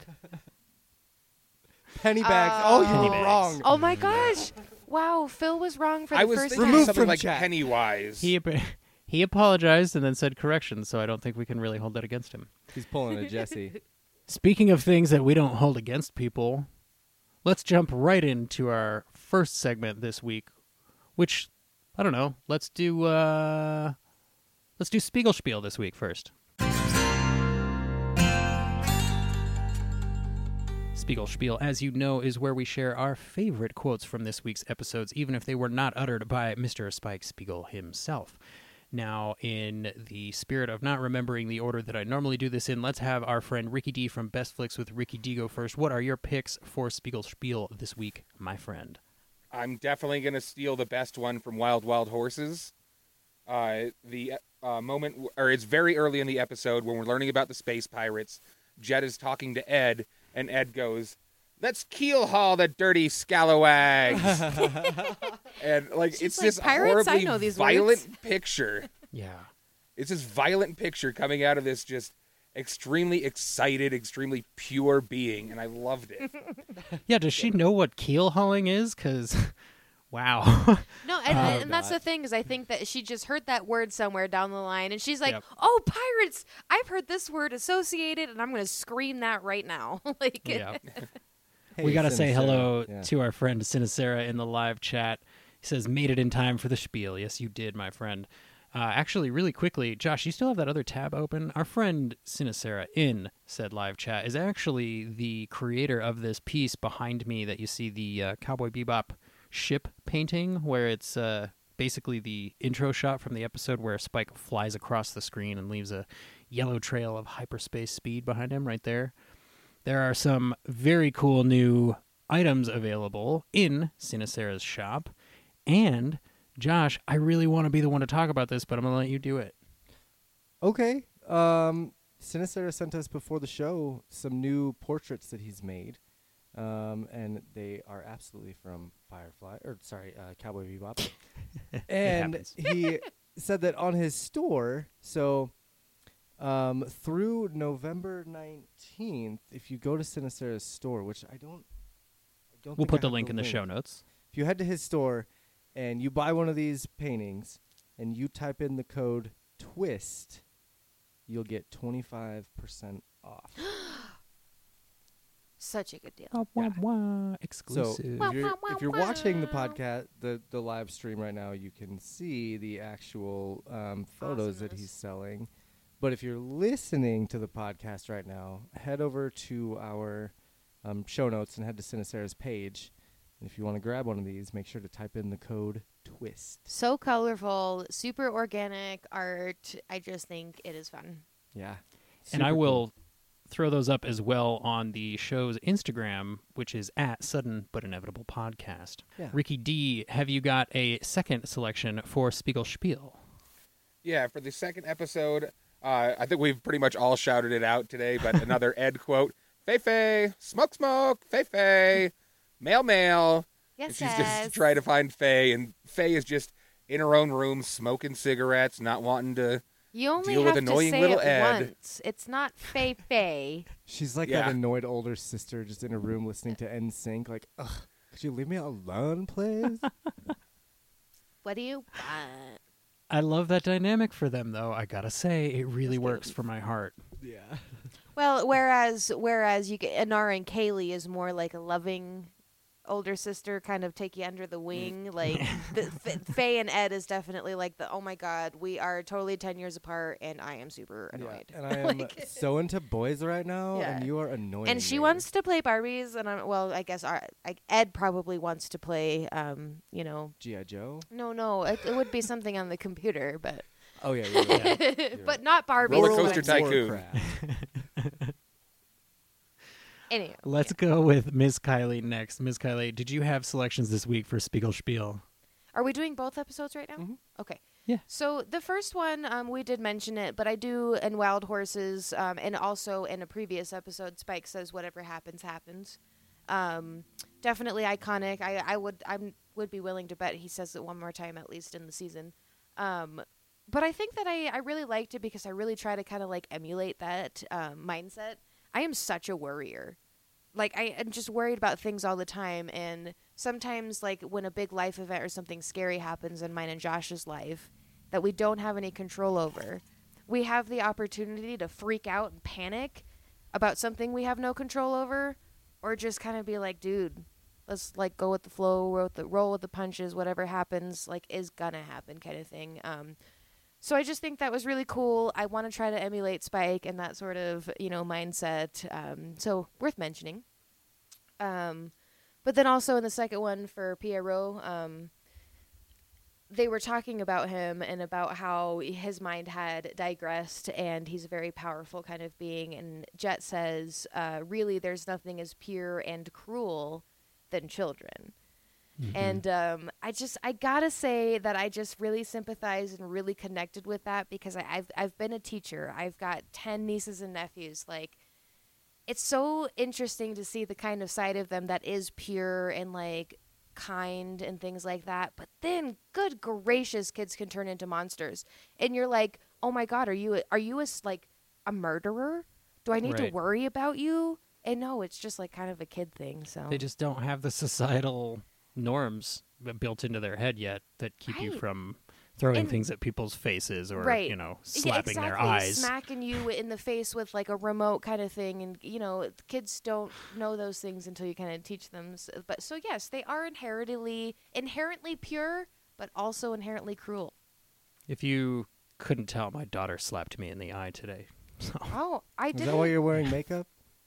No, I just I generally wear makeup anytime there's a camera on me. It just happened to be a show night. so. Right, right, right. Gotcha. Um, Um, but, But no, she- yeah, no, they like- can be. she actually just gave me like a full on like tips of the fingers style slap to Oh. the eyeball, and it was it was not intentional, but it felt intentional. So I was just like, "Uh, uh, you are Good shit- cruel. Good thing she didn't get your little eyebrow ring there. That could have hurt. Oh man, she she that was her first her favorite thing to play with before she was about a year old Yes, because I would my- always be looking down at her and she would be reaching for it. So My nieces and uh, nephews, the babies, Ooh, always pull on my nose ring, and I'm just like, oh yeah, that feels great, thank you, and and Yeah. also probably super sanitary for both of us. oh yeah, cleanest part of my body by a mile. Josh, did you have selections this week for Spiegel Spiel? Well, I had two, but Kylie took one because you know that's what she likes to do. So I only have one. I'm one so this week. insensitive. Just you know, so insensitive. So It's important to know Um, yourself. so the only one that I have would be in reference. It's Miles again. Miles. I am Miles. Miles is me. I can't tell you how many times I tried to not be a Blue Sox fan over the years, and I have never related to a character more. I can't tell you how many times I've tried to not be a Rockies fan over or the a years. Broncos fan, or a Broncos fan. or He an goes- Avs And fan, then I still go to a game and I still buy a hat. or a and- Nugs fan. Well, and he goes so far as to say it's like I'm dating an abusive woman or something. Like, Dude, And it's so funny can't find the because right it's one. true. Like I, th- I think that good diehard sports fans totally relate to that feeling. yep. I I I really appreciate that, and I feel like it's it's one of the strengths of this show that despite being an animated program about space bounty hunters 50 years in the future, pretty freaking relatable, pretty freaking often. Like Yeah. I, I'm I'm impressed by that. So And the my relatability selection, of it. Sorry, the just the different No, no, you're good. relatabilities you have with this show is is crazy. I, I do got to say on Yeah. that point, one thing that I didn't remember being as predominant is all of the like uh, music, pop culture, like rock and roll references. Like seriously, this whole every episode is just chock full of something. And I would We have would- never known that as a kid. And I think that's yeah, Right, me- I exactly. mean, me either. Maybe like I do Yeah. remember Pink Floyd was always my favorite, so I do remember, like I said, noting that the Pink Floyd song was in this one. But that's all I remember. right. and that goes back to what Ricky was saying, where he was like, "I this episode hit me totally differently, but the way that he explained it, it was hundred percent valid." But I So also it- noted that it that definitely song, meshes to have multiple kinds of relatability to fit with that. That definitely makes sense. I think that that on the run, the Pink Floyd w- i- in that scene where they showed it, I honestly was thinking that I think it would have made a bigger impact on me because like hearing those that song for the first time watching Bebop, whereas I was a little jaded by being like, oh, this is a Pink Floyd song kind of thing. Gotcha. Um, so so sometimes it's not always a good thing, but hey, well, you know, sometimes Kylie just watches things incorrectly. Nobody can really account for that when they're making them. So you know, I'm just always Yeah. messing up My- my whole life. my selection this week for Spiegel Spiel. Sorry, Ricky D. We were making great time. I'm going to blame Kylie for this. uh, is that my? It's from the very well. It's not the very end, but it's before they save Spike. Right before we're sure that he's going to live, and uh, Doohan tells him like, "Hey, you know, you're not out of the woods yet.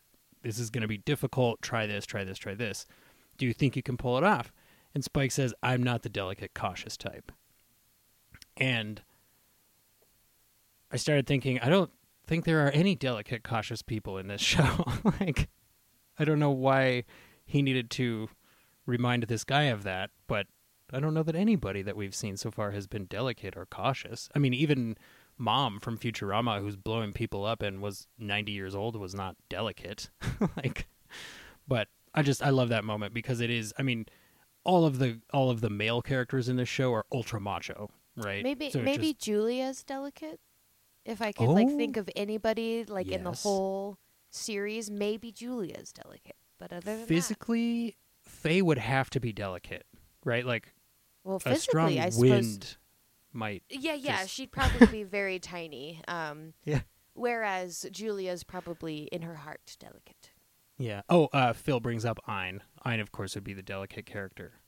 Um, Or Ed. And I think- Ed- I feel like Ed, Ed, I would say is I don't soft, know. but Ed not bit delicate. the head off of that freaking monster that was killing, Right. every, you know, poisoning everyone. true. So she, Yeah. she doesn't give. she's kind of a savage. She is.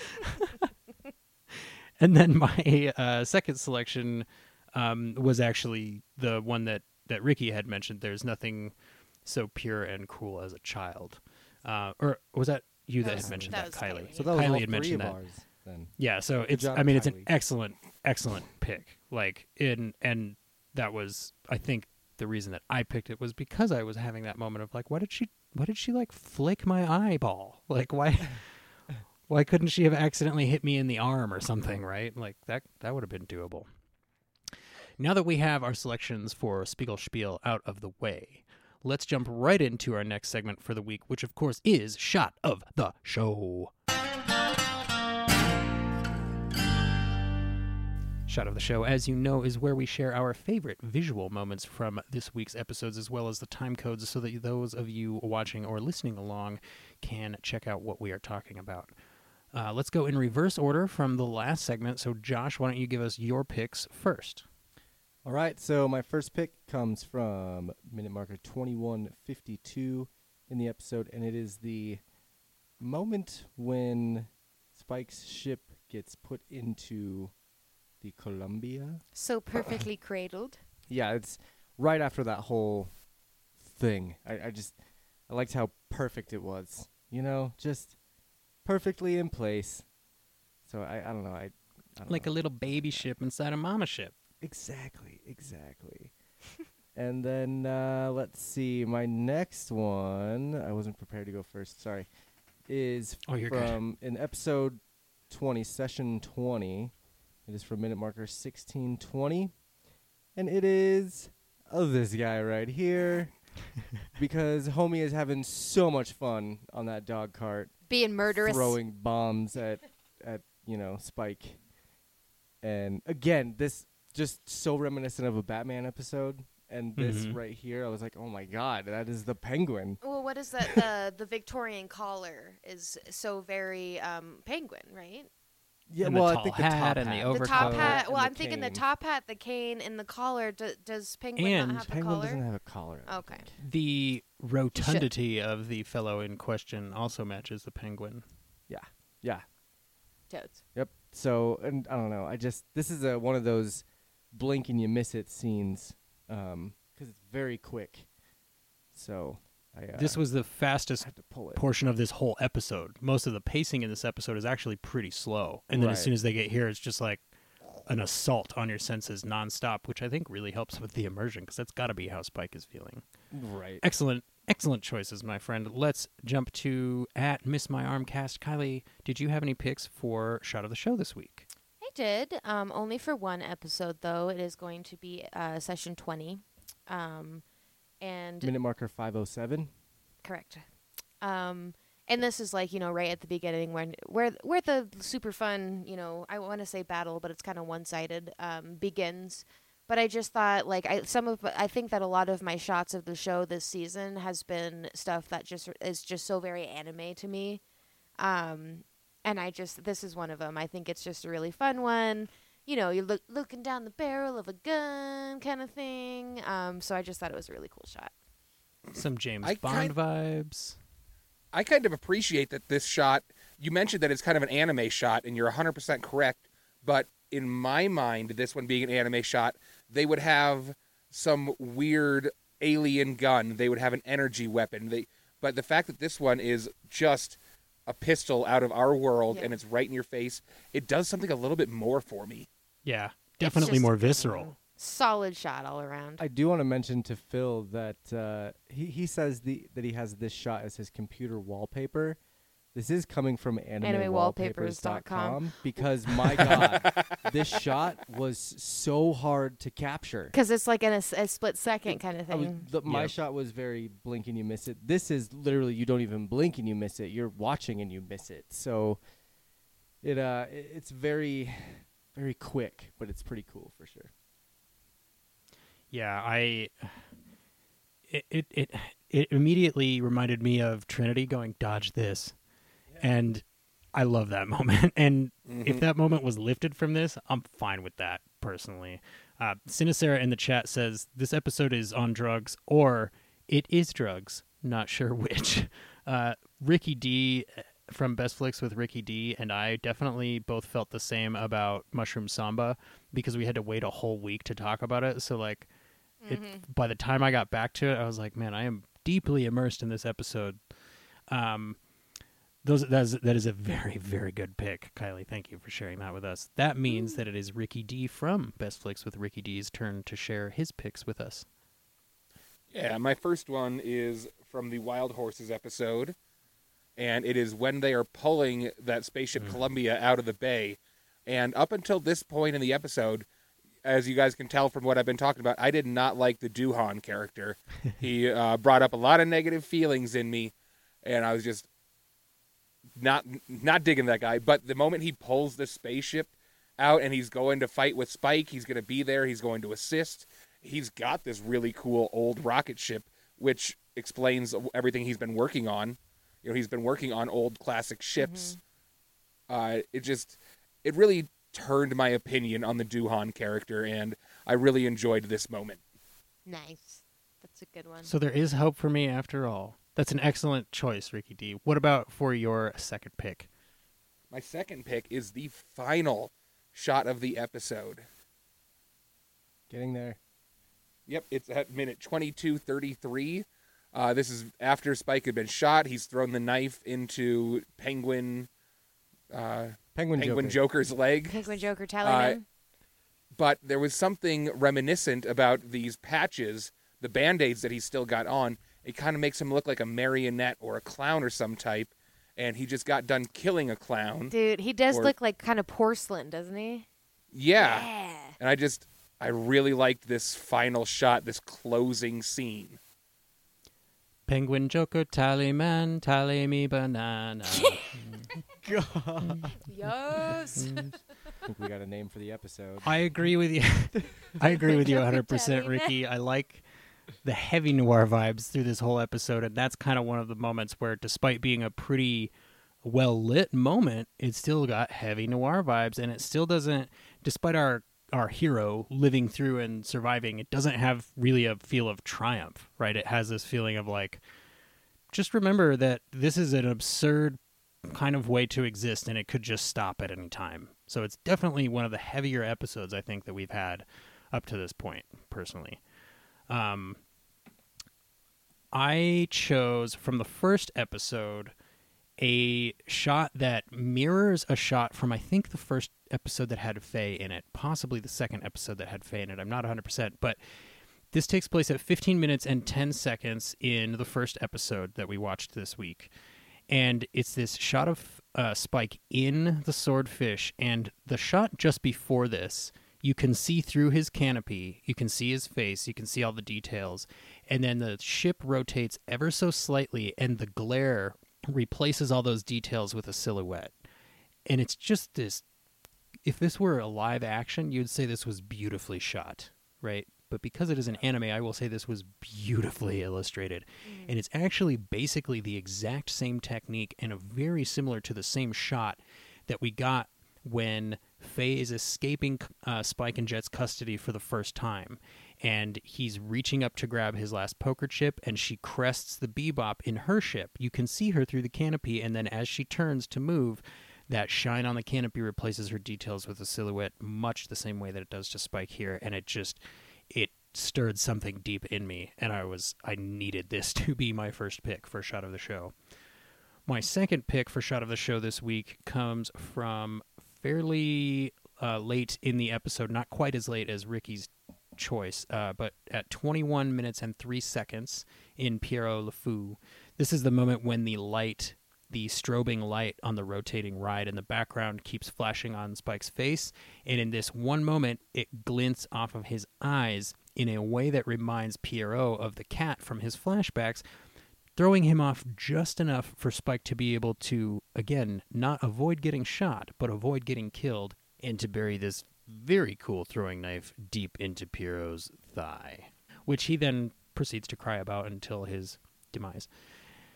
Very moody, very cool shots this week, if I do say so myself. Josh, what have you got, my friend?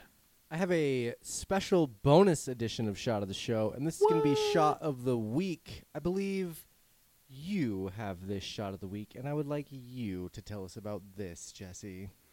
So, this is actually a series of shots. Do you have all three ready to go? I do. Okay, so in case you can't tell, this is my parking spot at work.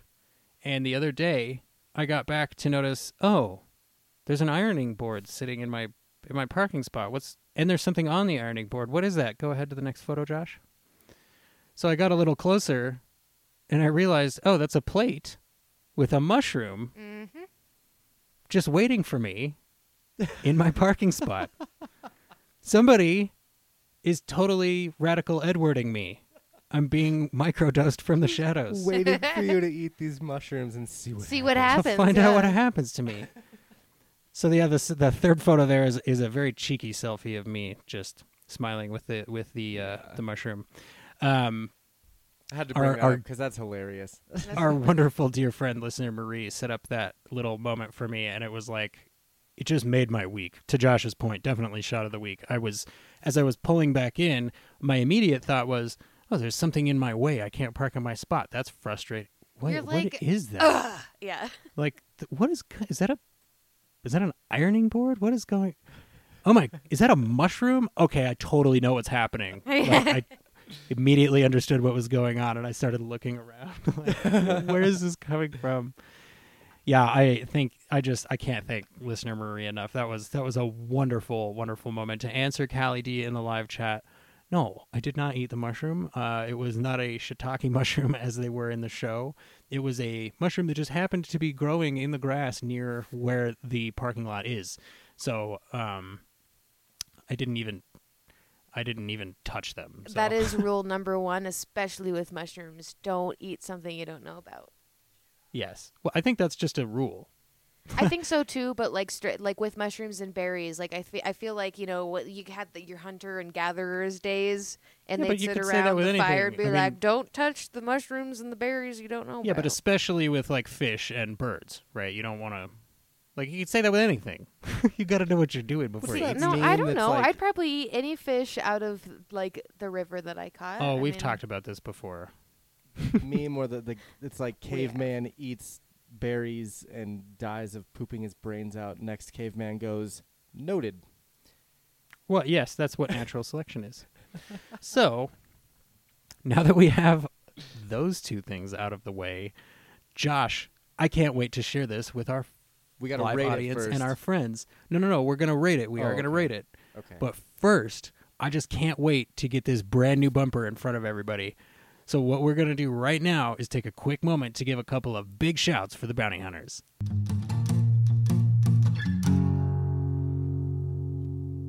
yeah, yeah. I love it. We're working on the levels. That one was a little bit loud, but it wasn't quite as intense as last week. Now, that was actually one of my favorite parts of last week's show is when after that happened, Kylie went, Was it loud for you? It was loud for me. so I would like to open the door really quickly. Ricky D from Best Flicks with Ricky D. Have you got any big shouts for the bounty hunters this week, my friend? I do have one. I have been listening to a new little indie podcast and talking to some guys on Twitter. Uh, they are Florida Men on Florida Man. Uh, the Twitter is at FMOFM podcast, Florida Men on Florida Man. Uh, it's just this kind of little news based local podcast. Uh, most people have heard about Florida Man. Uh, it's basically how they put they write uh, headlines.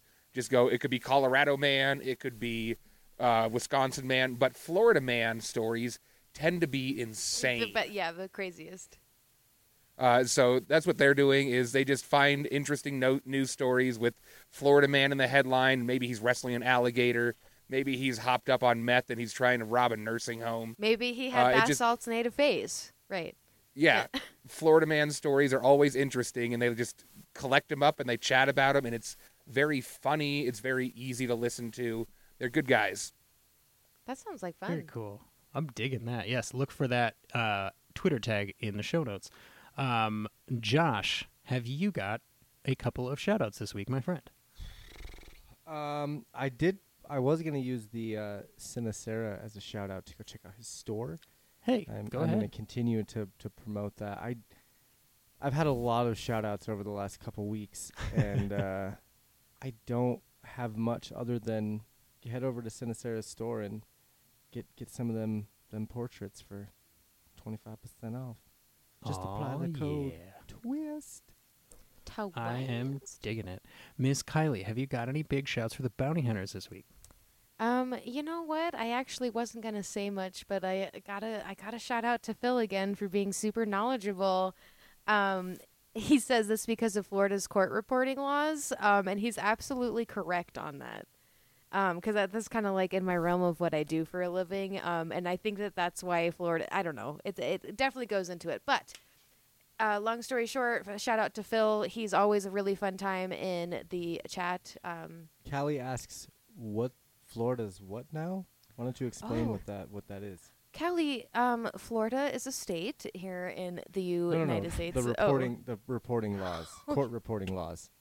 I was like, um, we don't know what Florida is. Um, It, it's we call it America's Wang. Way to be insensitive, guess. Kylie. Uh, it does, yeah, it is kind of, but no, um, honestly, uh, it, it goes into. Uh, sorry, Callie, I'm so sorry. I again there she trying. goes, being I'm trying again. to be sensitive, and then I come off super insensitive. So I am so sorry.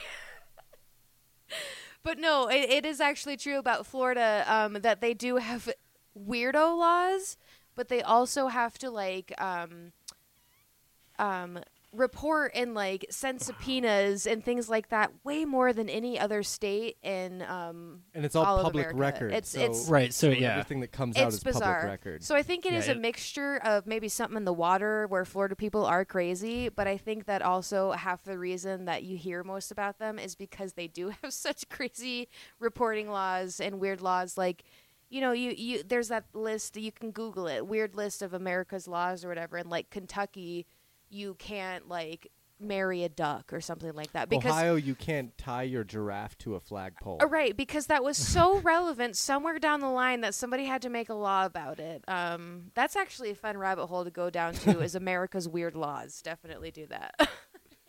Because you're like, who did this? How did this right? law come How about? did who who wrote this law and why why was this relevant in 1913? Kind of thing. Like it's kind of fun. You can't move to Florida. This is where people come to die. um, but speaking of Florida, I, I do have to say really quickly do go check out next week's episode of the Bed Wed or Behead podcast. It will feature Ricky D from Best Flicks with Ricky D and I sitting down with Megan Carla. Carla lives in Florida. Um, talking about the 1999 movie The Mummy, and we had so much fun, and I can't wait for you guys all to hear that.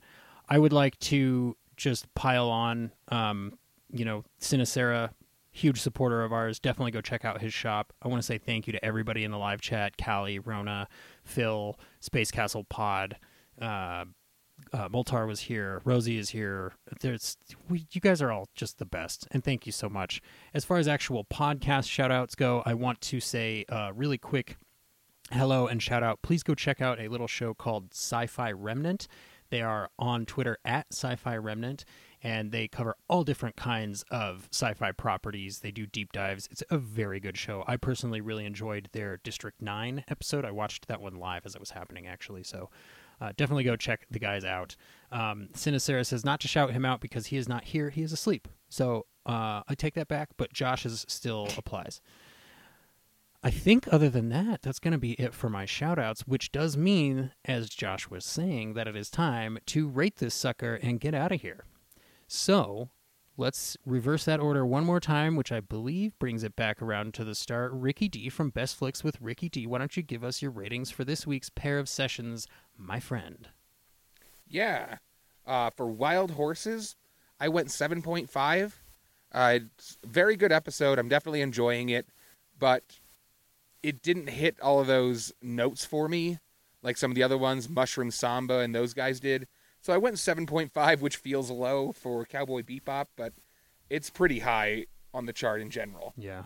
And for Pierrot le Fou, I'm giving it a six for now.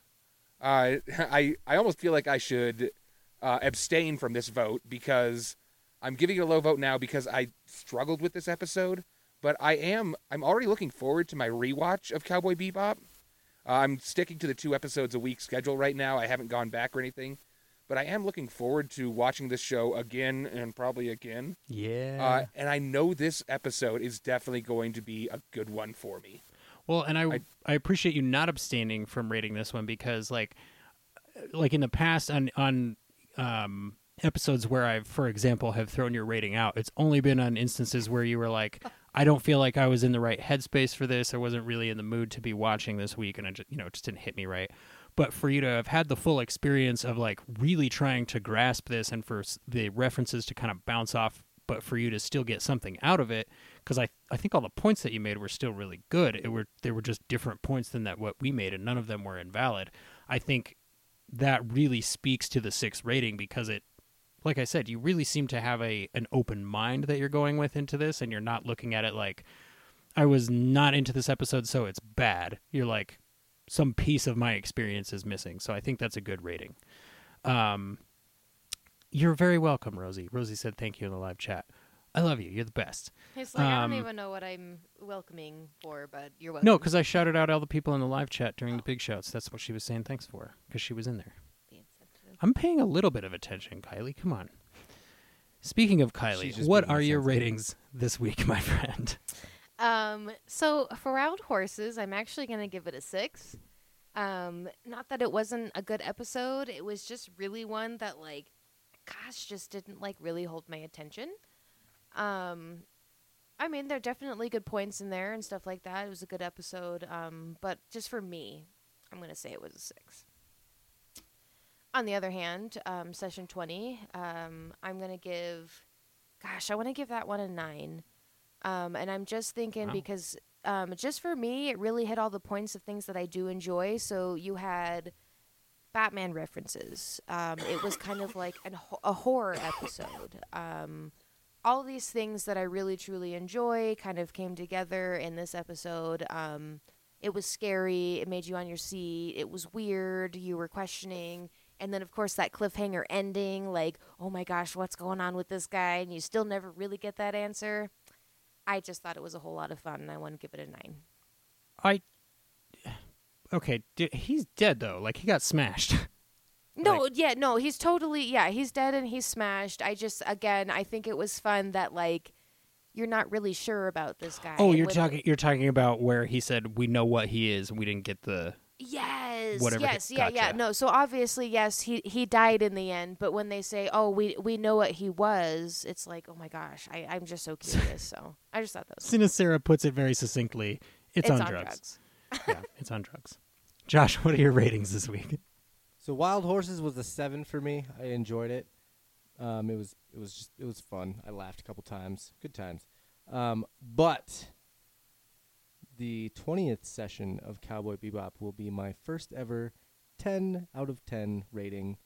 Um, to just kind of further what Kylie was saying, and you know maybe maybe I was on drugs when I watched it, and that's why I liked it, and because this show's on drugs. So I don't I don't know, but no, um, to be completely honest, like it was, it was like, I don't know, man. It was a Batman episode, and it was scary, and it had a lot of really just, a lot of fun action and explosions, and just like I was, I was sitting up, like as soon as like the the camera started panning across the city, I sat up in my bed because I'm hanging out with my cat right now. She has stitches and stuff, but I'm hanging out with my cat, and so when we're watching it, I like sit up in my in my and just so attentive to this whole episode, and it was it was my favorite one so far. You get you get the, th- again the Batman references. You get the amazing backstory um, of this character that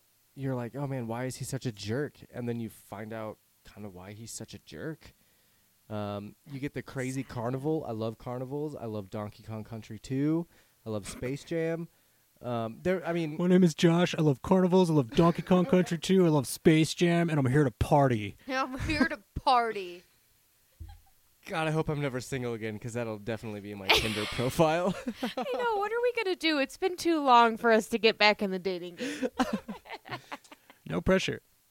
so, anyway, um, yeah, it's a 10 out of 10 for me because I, I really, really enjoy this. Callie, Trev had a really bad infection. Um, one of our other cats had bit her and it got really, really infected. So they had to Are you? Do some surgical work and put some tubes in her Surgical and do some things. drain. And I figured just saying stitches was a little bit nicer than going into the. the So, thing. Callie, though, Uh, that's very nice of you to ask. Um, it actually isn't the same kitty that we had the uh, Lily fiasco with. Um, Of course not. It's gotta be a Uh, different one. What's gonna What's gonna happen to Alan now? but well, no, but the third cat, Alan, is the one who bit Trev. She got Alan's infected. gonna lose his job. Abscessed. A- Alan's totally gonna lose his job. He's gonna lose his teeth. I'm kidding. He's not gonna lose Uh, his teeth. I, you know, I actually, I, if we're talking about our pets now and their medical issues, uh, I recently took Zoe to the vet, and they were talking about removing her jaw because she had a little infection down there. Hmm. They ended up only having to pull a few teeth. They Oh, got rid good. of uh, a little growth that she had, She's doing very well, but I was prepared for that same thing. Oh, You guys, it might not be that bad. I'm hoping for you. Oh no, thank you. We're actually doing really It's good, in the clear. She's healing super yeah. nice. Um, it's been it's been a long road, like lots of medicine and things like that. But like, it's better than we would have hoped for. Um, so again, like, thank you to Ricky and Jesse for always supporting us and our kitties, but also the chat. Like, um, I know guys- kitties aren't important yeah, to everybody, awesome. but it's like so huge for us, and it's really nice to have that support. So thank and, you. And same to, to Ricky. Hopefully, And again, Zoe the, we love Zoe, better. of course. So Uh, she's sitting by my feet right now listening to us. Oh, She's doing good. good, She's good, like, and fine." and she has her mouth, so that's great. Yeah, she's got her whole mouth, minus a few teeth. Yes. and, and That sure, sounds like me. Yeah, the, Josh is on the same page. It's fine. If you follow Ricky D from Best Flicks with Ricky D on Twitter at Best Flicks Ricky D, you can see some very sweet pictures of Zoe hanging out with us tonight for the live chat. she is a cute little pup too. Big old pup, I guess, but So, I just want to point out really quickly. I think it's very cool how big the range is on this second episode, especially knowing that like Bebop fans, as like whatever you know, some kind of group. I don't know if that's. It, it's clearly not a monolith, right? But anyways, the boppers. Can we call them the To- boppers?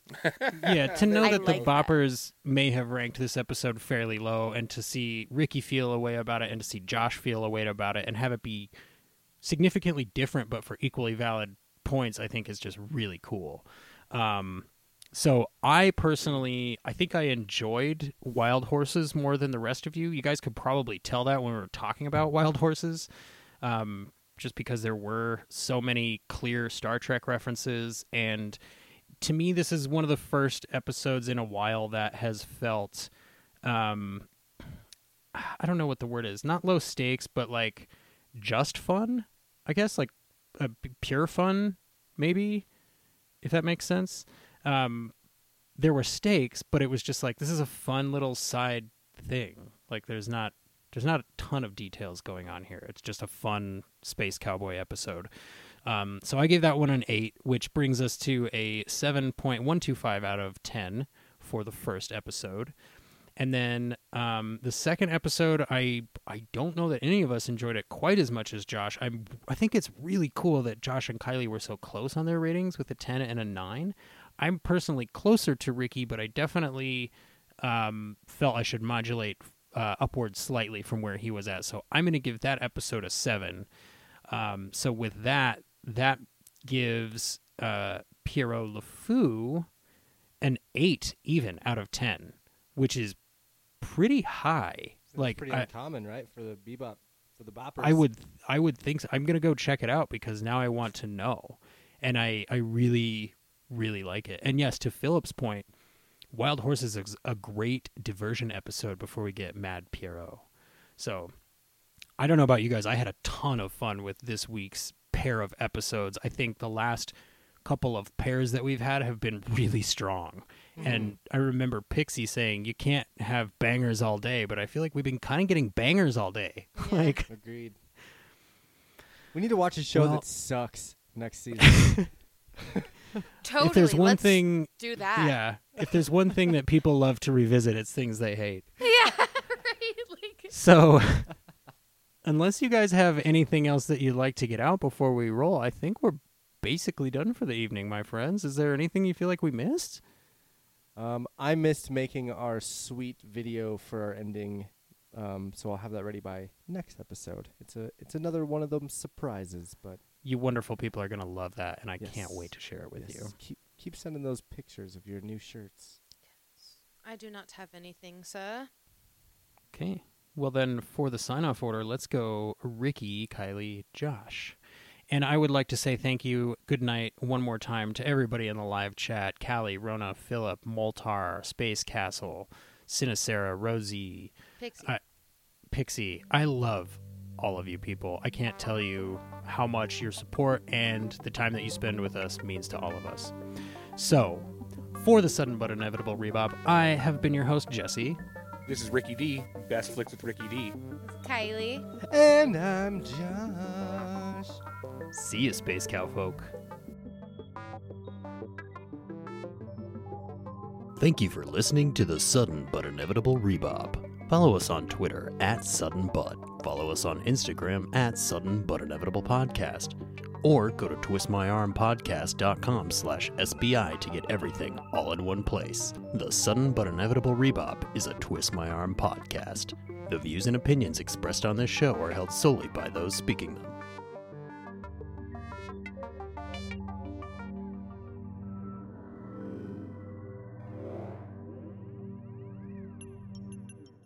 This is getting a little cathartic for me.